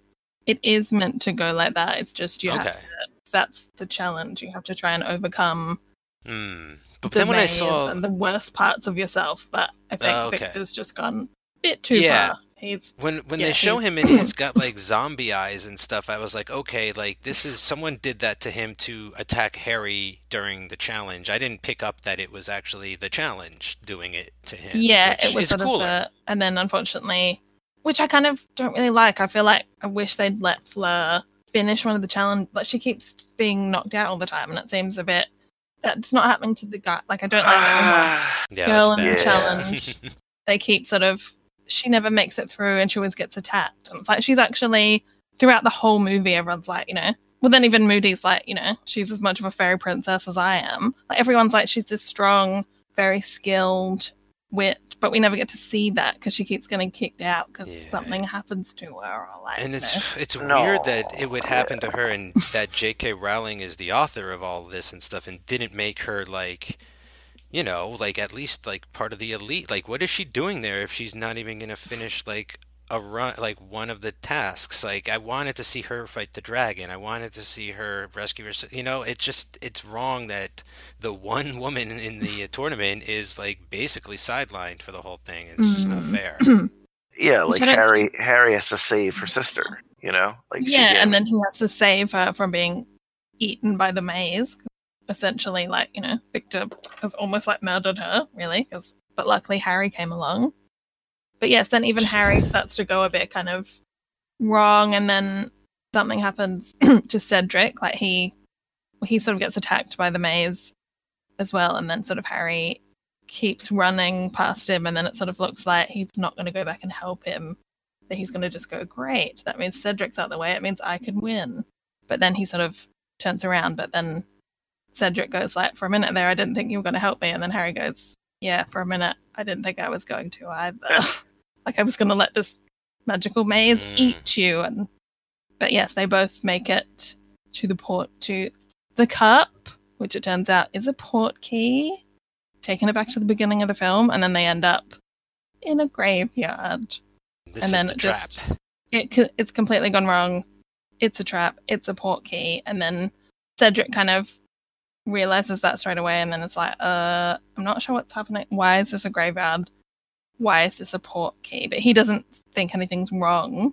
but then Harry finds that grave, and then all of a sudden it's the grave of Tom Riddle's parents, and then straight away he goes, "Oh my god, I don't know why this has happened, but this is really bad." And then he's kind of yelling, "We have to get back to the port key!" And then all of a sudden, Cedric's there. He's fine.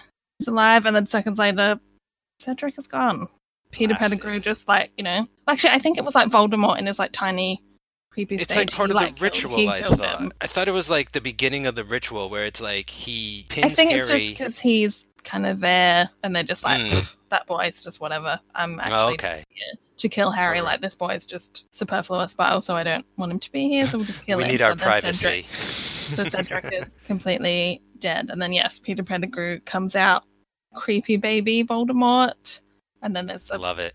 cauldron, and then they kind of start the whole process, and then horrifyingly, seconds later, here he is. We've been leading up to it. We've seen him as a head. We've seen him as a boy. We've seen him in all these different ways, but now all of a sudden, here he is. Here's Voldemort in the flesh without his nose. Harry sort of becomes part of the ritual as well because they have to use like the blood of an enemy or whatever, and then Yeah, that I love changes that part. the magic because now Voldemort, because he now has a bit of Harry's blood in his veins, it sort of made the magic that his mother put on him doesn't work anymore. So now he can like touch Harry because he's not like you know going to get burnt by his skin because of love anymore. So it kind of makes Harry more vulnerable. Yeah. I guess. But then, yeah, all of a sudden, all of these other adults show up, and like half of them are parents of, you know, Harry's classmates. Which, you know, you don't normally go to school and people's parents are trying to kill you, but. but they're all there, and then sort of they all come back and go, I've always served you, my lord. And he's like, Yeah, well, actually, where were all of you when I've been creepy oh, baby? I love that. I love and they're all that. like, no, no, I just had to pretend that was my true mask. And it's like, oh, get out, Malfoy. Cra-. And like, um, dude, you might want to tuck all that long blonde hair in because that mask isn't working very well. 'cause Well, it's you. Because no one else has, you know, long blonde hair like that. So maybe tuck that in. That, again, that to me has always been one of the f- like flaws of his fright wig of the series. No, that just like Slytherins are just so bad. Like they should not. There should not be a Slytherin house. Yeah, they should just like, you know, get chuck them. But I suppose we don't want them to be in someone else's house. but- It's like they're not just evil, but they're bad. Like they're actually bad at stuff. You know, like they're bad. Like They're like stormtroopers. yeah, I would imagine this was like a, a huge moment for fans because, like, as a guy, as someone who just casually watches these, this is my favorite moment. Like, I didn't expect to see them like conjure. You know, toil and trouble, boil the bubbling cauldron, Mm. like for real. And he's like, throw in my dad's bone and like the blood of my enemy and like my servant's fucking hand is gonna he's gonna chop his hand off. Like I was like, this is fucking crazy. Like I was like, we're really getting. well, I remember it here. reading this scene in the book. Like I think it was late one night, and I was just reading and reading, and then I got to this bit, and I was like, "Oh my god, it is going off right now!" like it's just Yeah, they make it worth it. They make it seem like worth Yeah. the trouble. You know, like this was a very difficult thing to do. it took 13 years, and Mm. they're like 99.9% successful because he comes back without his nose. But other than that, like he's basically here. like it's him, and and, you he's definitely really strong. of it does, even though it's a horrible, scary moment. It sort of feels like a big payoff because like it would be awful if it had been 13 years. We've been building up to it for all these films, and then it's like he's there. Like it definitely is creepy and scary and Well, that's the thing. He's got a great personality in the sense that he's very theatrical. And that's one of the things I love most about this Voldemort guy is how how like I don't know how else to say it, but like he's got a hard on for killing Harry Potter and he's just like, "Ooh, I can feel it. I'm going to take my time and like flay the flesh off of you, boy." Like it's just this the the joy in what he's doing it just comes through so much if i don't know if it's Ralph Fiennes doing it having a great time or whatever or if it's well, Voldemort definitely in you know general going for it with this role. Like he's just completely. but I, I personally love it be, when when um, he's over the top. Like it doesn't usually work for me when the villain is over the top. I want him to sort of be more cool and collective because he feels more dangerous. But this guy's a wild card. Like he comes back and he's just like, you know, like you said earlier, they're like, "Oh, master, like we've been waiting for you," and he's like, "No, you haven't." You lying piece of shit, you know. And he's where just were like, you, "Don't like, you lie know, to me." But Yeah. where were you 14 years ago? Like, why haven't any of you guys done this? Like, why am I only coming back now? Like, I've been waiting. Why weren't you doing this, you know, a year later? Why didn't you get my little baby body and bring me back? So he's kind of like, you know, I've been waiting around. The only one that's helping me is this kind of idiot over here who actually, Yeah. half the time he's a rat, but he just, you know, Right. At least he does whatever I say. but which I always hate watching this bit, like Harry's hiding behind the grave, and you just that bit, you just go like, I just want it to end, and like I don't want Harry to have to go around the other side because you can tell that Harry, for the first time, is completely horrified. Like nothing else seems to phase him, but in that moment, he just he's just like, I just want this to end, and like I don't. Now I'm actually going. I'm really scared because it's me in a graveyard, and all these scary adults are trying to kill me, and I'm not actually sure what to do because no one is here to help me. Which other times I've had my friends or Dumbledore, so he has to just do the whole thing by himself. So then he they sort of have like a magic battle, but then Well, they have a lightsaber battle, basically. yeah, which kind sort of reversed. Like, you know, having a red light coming out of your wand is actually a good thing, and then green is bad. And then green works because it goes with Voldemort's kind of snaky. Because even like his robes, because I've seen the robes in person, they look black on screen, but actually they're green. But they're such like a deep green that when you film them, they look black. But actually, the robes almost don't look as scary in person because they're sort of they're kind of a nice green and they're like silk and floaty and like like I think that costume is amazing because it's very simple but it just works. Yeah, then Harry and Voldemort are still unable to kill each other because kind of yes. the way their wands create magic, the magic's kind of equal almost. So they kind of have this moment that the two streams of light sort of come together, but neither of them can like go further than that. Then everyone that's been killed by Voldemort's wand, sort of their ghosts kind of appear. I'm going to kill you, Harry Potter. I'm going to destroy you. After tonight, no one will ever again question my powers. After tonight, if they speak of you, they'll speak only of how you begged for death. And I, being a merciful lord, obliged. Get up!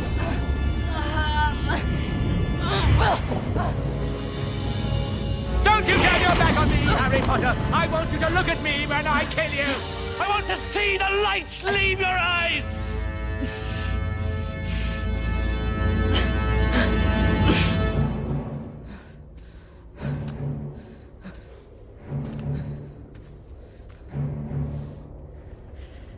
Have it your way.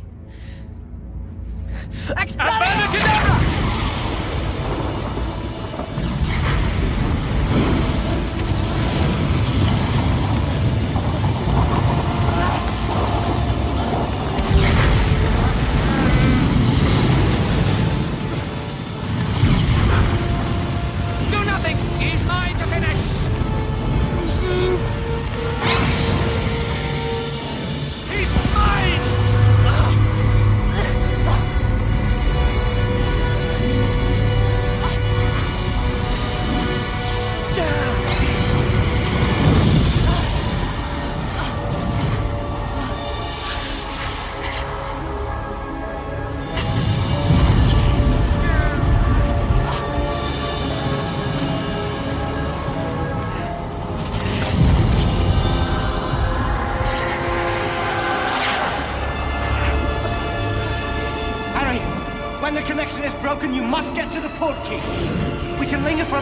For a moment to give you some time, but only a moment. Do you understand?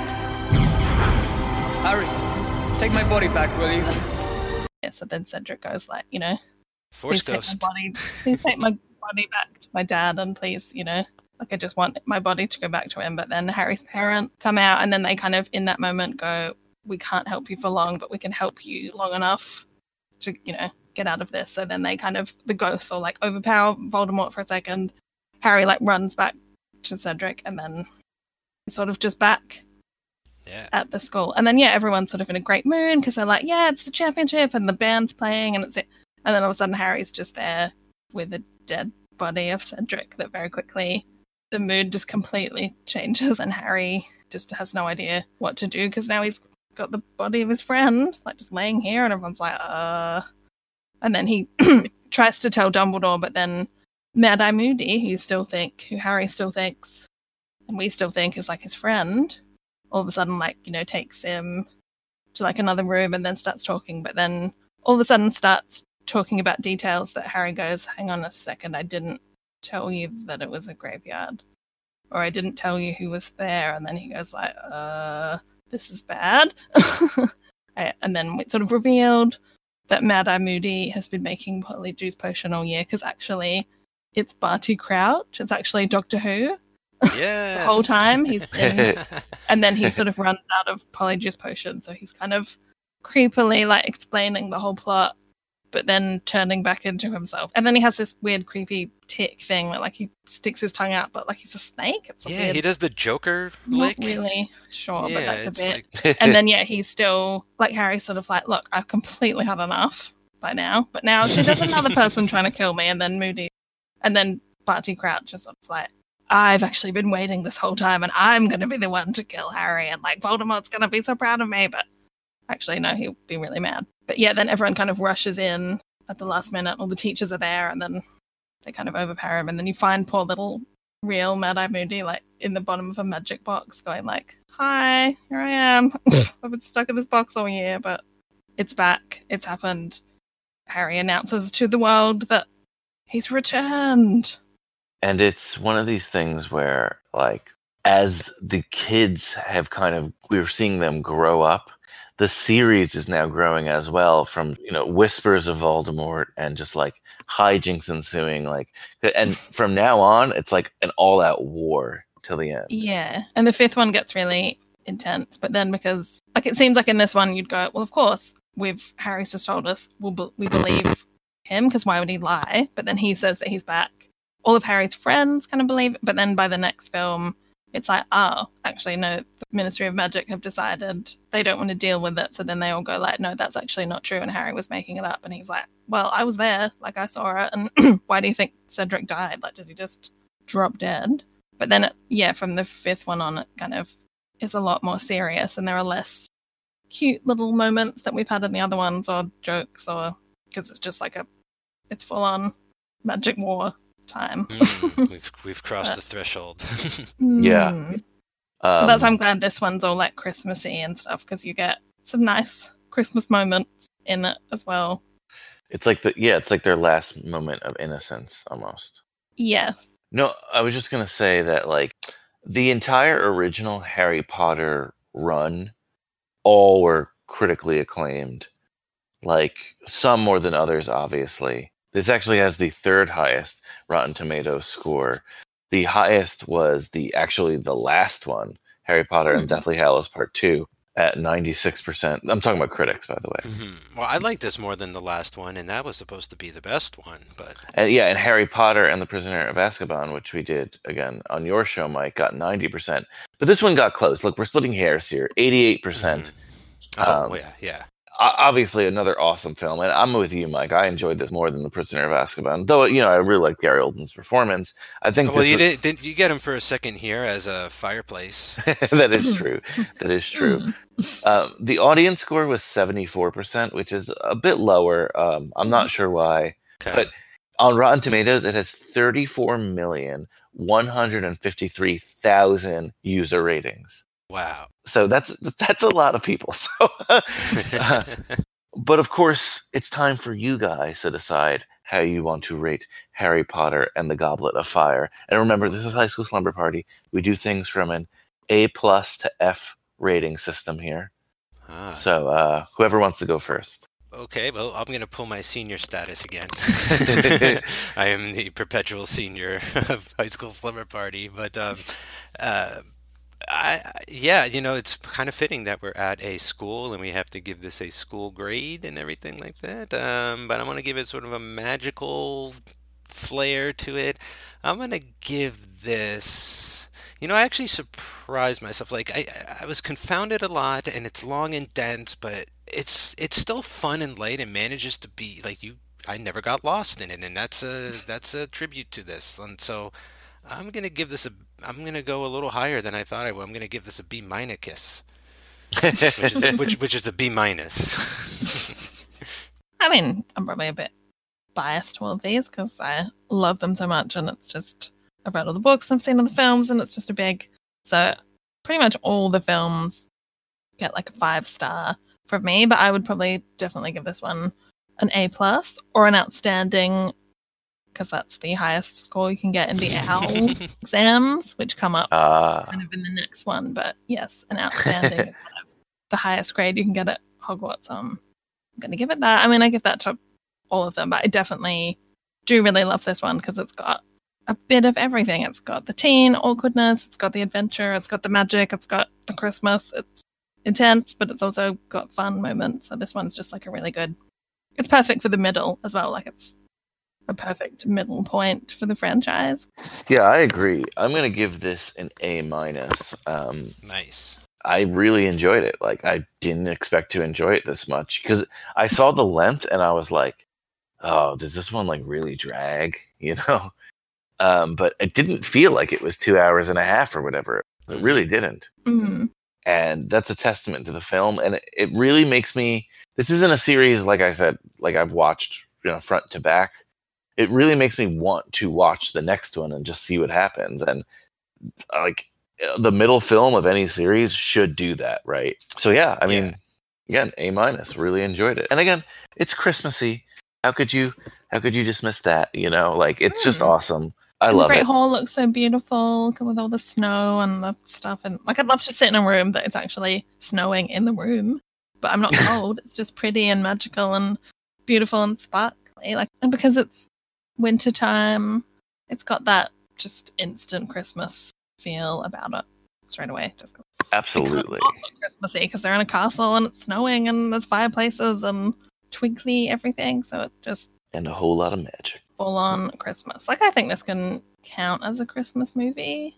I think you It gotta I'm wondering. I mean, what aren't there? Can't there be like Jewish wizards and magicians too? Like, aren't they going to celebrate some Hanukkah? Maybe Boxing Day? Are there Canadian wizards? Well, I they think probably do as well. pulling but teeth. like in Australia or anywhere that you celebrate Christmas, people kind of do as much Christmas as they feel like. yeah Like, yeah you know, I, if you just want to get into the the season, I guess. But you might go, the Christmas thing's not really my thing, but I'm gonna enjoy it anyway because it's pretty and it, it's, it's fun. not like there it's was a fun time at the school. Like they might have Hanukkah as well during the year. We just didn't get that scene. it's not it's not like there's a nativity set you know That's like, true. like No, they're no, not no, like right. yeah yeah they're not like going through like jesus stuff like If they just did like the sh- yeah, the scene starts and it's just a close-up shot of Christ on the cross, and they slowly pull out to reveal Harry Potter eating his mince pie. Like, yeah yeah no yeah exactly so uh you know this is i think going to be a fun one guys both of you get to pick one uh what sleeping bag what harry potter and the goblet of fire sleeping bag are you bringing to the slumber party Hmm. Um, what was that guy's name? I'm bringing mine is the uh, the Quidditch star who shows up at the Hogwarts. What was his name again? The the, the Russian guy. Victor Krum. Is Yeah, I got a I got a Krum bag. like it looks like, a fish baseball on- card kind of like a, like a or- It, yeah, you know how you can get like Like he's on a pictures put broom. He's just, you know. You can get like pictures put on cakes and stuff, and it's almost just like a laser copy. Yeah, it's just you know a nice big image of him riding a broom. i didn't expect that but Well, I didn't either. how about you shawnee Um, I'd probably go for something kind of Christmassy, maybe a bit magical, maybe something that's sort of blue, but magically it has like a glow, it lights up. There's not like LEDs in it, but it's just magically twinkling, something like that, you know, so you just get nice Christmas glow while you sleep. I don't know. That's cool. I just I just realized he used the invisible cloak in this movie. Mm-hmm. So maybe an invisible sleeping bag? Hmm. Mm. But would you become invisible or just the sleeping bag? Oh yeah, I wouldn't know where I Mm. put it. Ah. Because then you'd be in it and people would go, I want to, oh, they look a bit cold. And then they'd put a blanket on you and you'd go, no, I've got my invisible sleeping bag on. It's fine. I'm lucky. I don't care what my sleeping bag looks like. I'm trusting the fashion designer who designed the French girls' school uniforms. Oh, I thought you were gonna say Ron's robes. No, no, opposite. Yeah, it's just that as a sleeping bag. It's Opposite. lacy, it's itchy, it's maroon, but Oh, we didn't talk about Hagrid and his girlfriend, right? Oh, right, right. Mm, Then even Hagrid gets a bit of romance. The principal of Beauxbatons, because Hagrid's like a half giant, but she's kind of like a, A full giant. a small. She's like a giant giant, but a bit smaller than others. Yeah. But yeah, they kind of have a bit of a romance, and he tells her a bit about his life and his dad, and Yeah, his dad. That is the craziest throwaway where he's like, "Ah, me dad. When I was six, I so big I put him put up him on the on the counter counter." and, like, we all had a my big pocket. laugh about it. I was like, "What the fuck?" tiny little dad. But like now, I'm, now it's just me and like a, you know. So I think he's I mean, now I live out in the woods really with my hippogriff. really Hagrid tall is lady. Hagrid is like an undisputed good guy, right? Like Mm-hmm. Mm. even though some people, you know, at certain times try to blame him for things, we know him as an undisputed good guy. Mm.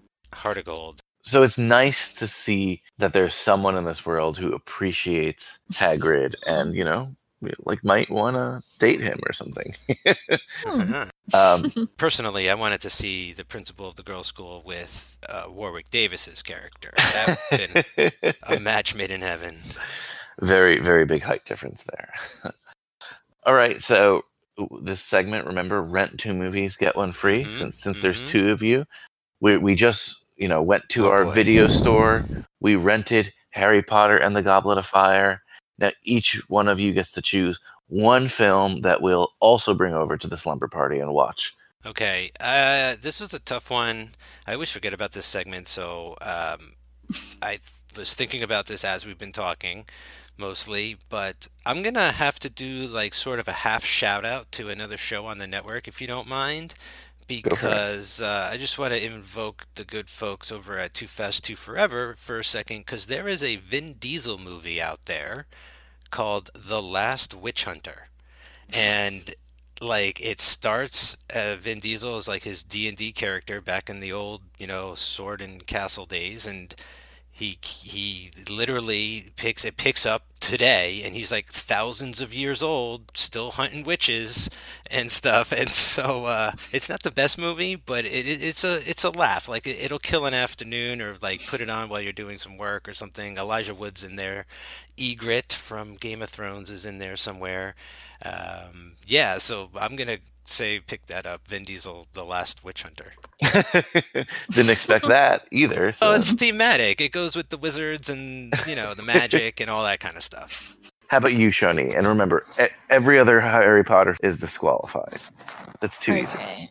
okay. Does it have to be like obviously not high school themed because that Vin Diesel, Vin Diesel de- No. definitely isn't in high school. I was doesn't- thinking no. either either high answered my own school, question. witches, or Christmas. So one It of could those be three. anything. It could be anything you want. Um, I'll probably go for something really Christmassy because may as well. Um, maybe something to watch after this just because it's so intense. Oh, I'd probably pick maybe because it's still sort of got some sort of magical elements. Maybe we could watch Elf. That's always a fun. I feel Oh, like that'd be a fun sleepover film, and you know, after the intensity of Voldemort coming back, I think we need, you know, some Christmas, full-on Christmas spirit, a lot of smiling, you know, all of that kind of thing. I'm down for it. So game. All right. Well, I, I think those are both interesting choices. We're going to have a fun night, that's for sure. We'll really appreciate uh, you two coming on and Shawnee being the Harry Potter expert and Mike being just the expert in all things film. Uh, anything you want to plug where, where people can follow you? Um, Oh, that's fine. who me? The both of you. Come Um, you can check me out uh, at the Cage Club Network, cageclub.me. I'm on several shows there. Third Time's a Charm is is my own show that I run and produce on my own. Brian is my unofficial co-host over there. Lots of fun. That's when we were talking Harry Potter 3 with Shawnee. Though, Um, Mike, uh, I have been on hiatus. Yes, yes, and you might be for a few more episodes, but you know that doesn't mean you're never coming back, and you don't always have a home uh, if you want it. Uh, but also, I just want to mention that Fridays are for fun, and currently, me and co-founder Joey Lewandowski are going through the careers of both Tom Cruise and Tom Hanks in the Tom Tom Club. So every other week, we alternate Fridays with. Uh, Hanks for the Memories and Cruise Club. And we're about, I think, halfway through Cruise, and we are in a stretch of Hanks that is really good right now. So tune into those shows. We're having a lot of fun. And also, Joey and I have started our Elvis podcast, Viva Pod Vegas, which we are watching all 30 or 31 Elvis movies. Uh, so we're checking those out. We just released the second one of those, Loving You, which is, uh, oh boy, it's something else. So, um, so that'll do it for me. Well, I don't have a long list of things like that, but um, yeah. Um, you can just find me on Twitter um, at Shawnee Mead, and I'll you know be posting about this on the High School Slumber Party Twitter, I'm sure.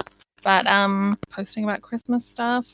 And yeah, I've been on a few other episodes of the podcast. But if you yeah want to listen to me talk more Harry Potter, yeah, ch- check out Third Time's a Charm for the Prisoner of Azkaban. But yeah, but just I'm just Christmasing it up at the moment. well, Merry Christmas, guys. Happy holidays. and, you know, everyone. Happy New Year as well if I don't speak to you before then. No, thank you very much. Wow. Shawnee sure knows her Harry Potter. I feel like she recounted the entire uh, last third of the film right there. but it's awesome, though. I love passion. I love her passion. I love Mike Manzi's passion. And I hope you enjoyed our episode on Harry Potter and the Goblet of Fire. I know I did. Woo! Feel like I need to get some Christmas shopping done. You know, I haven't gotten any Christmas shopping done. That's not even a lie. That's not even a ploy for High School Slumber Party. I got to go out and I got to do that. Hey, by the way, you know it's a great stocking stuffer? High School Slumber Party. It's the gift that keeps on giving every week on Fridays. It's awesome. It's fun. You clearly enjoy it because you're still here. Tell a friend about it. Next week, you have some homework, you have some Christmas break homework, and it's what I said before. Go on our social media, on Facebook, on Twitter, High School Slumber Party, and take a little survey I'm doing.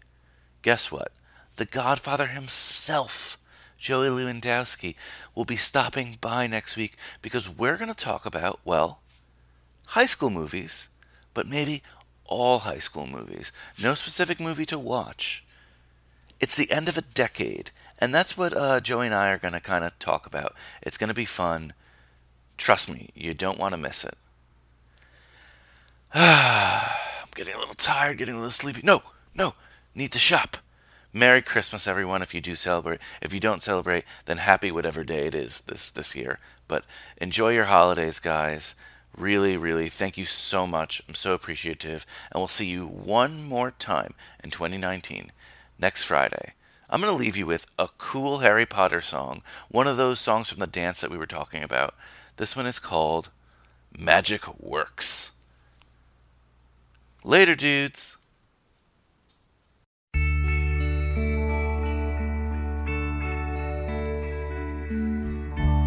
This one's going out to all the lovers out there. Hold each other tight and keep each other warm.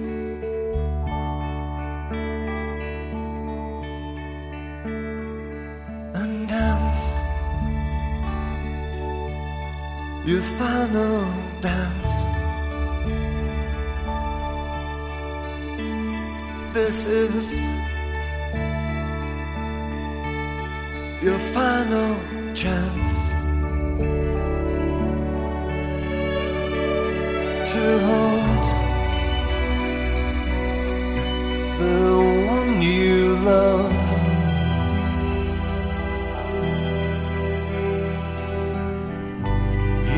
Know you've waited long enough.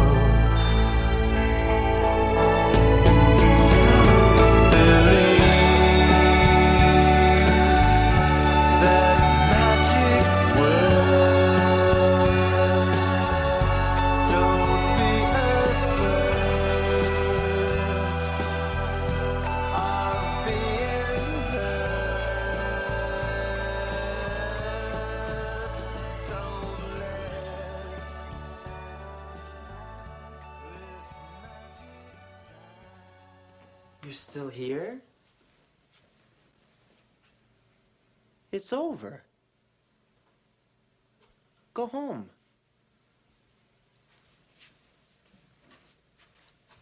Go.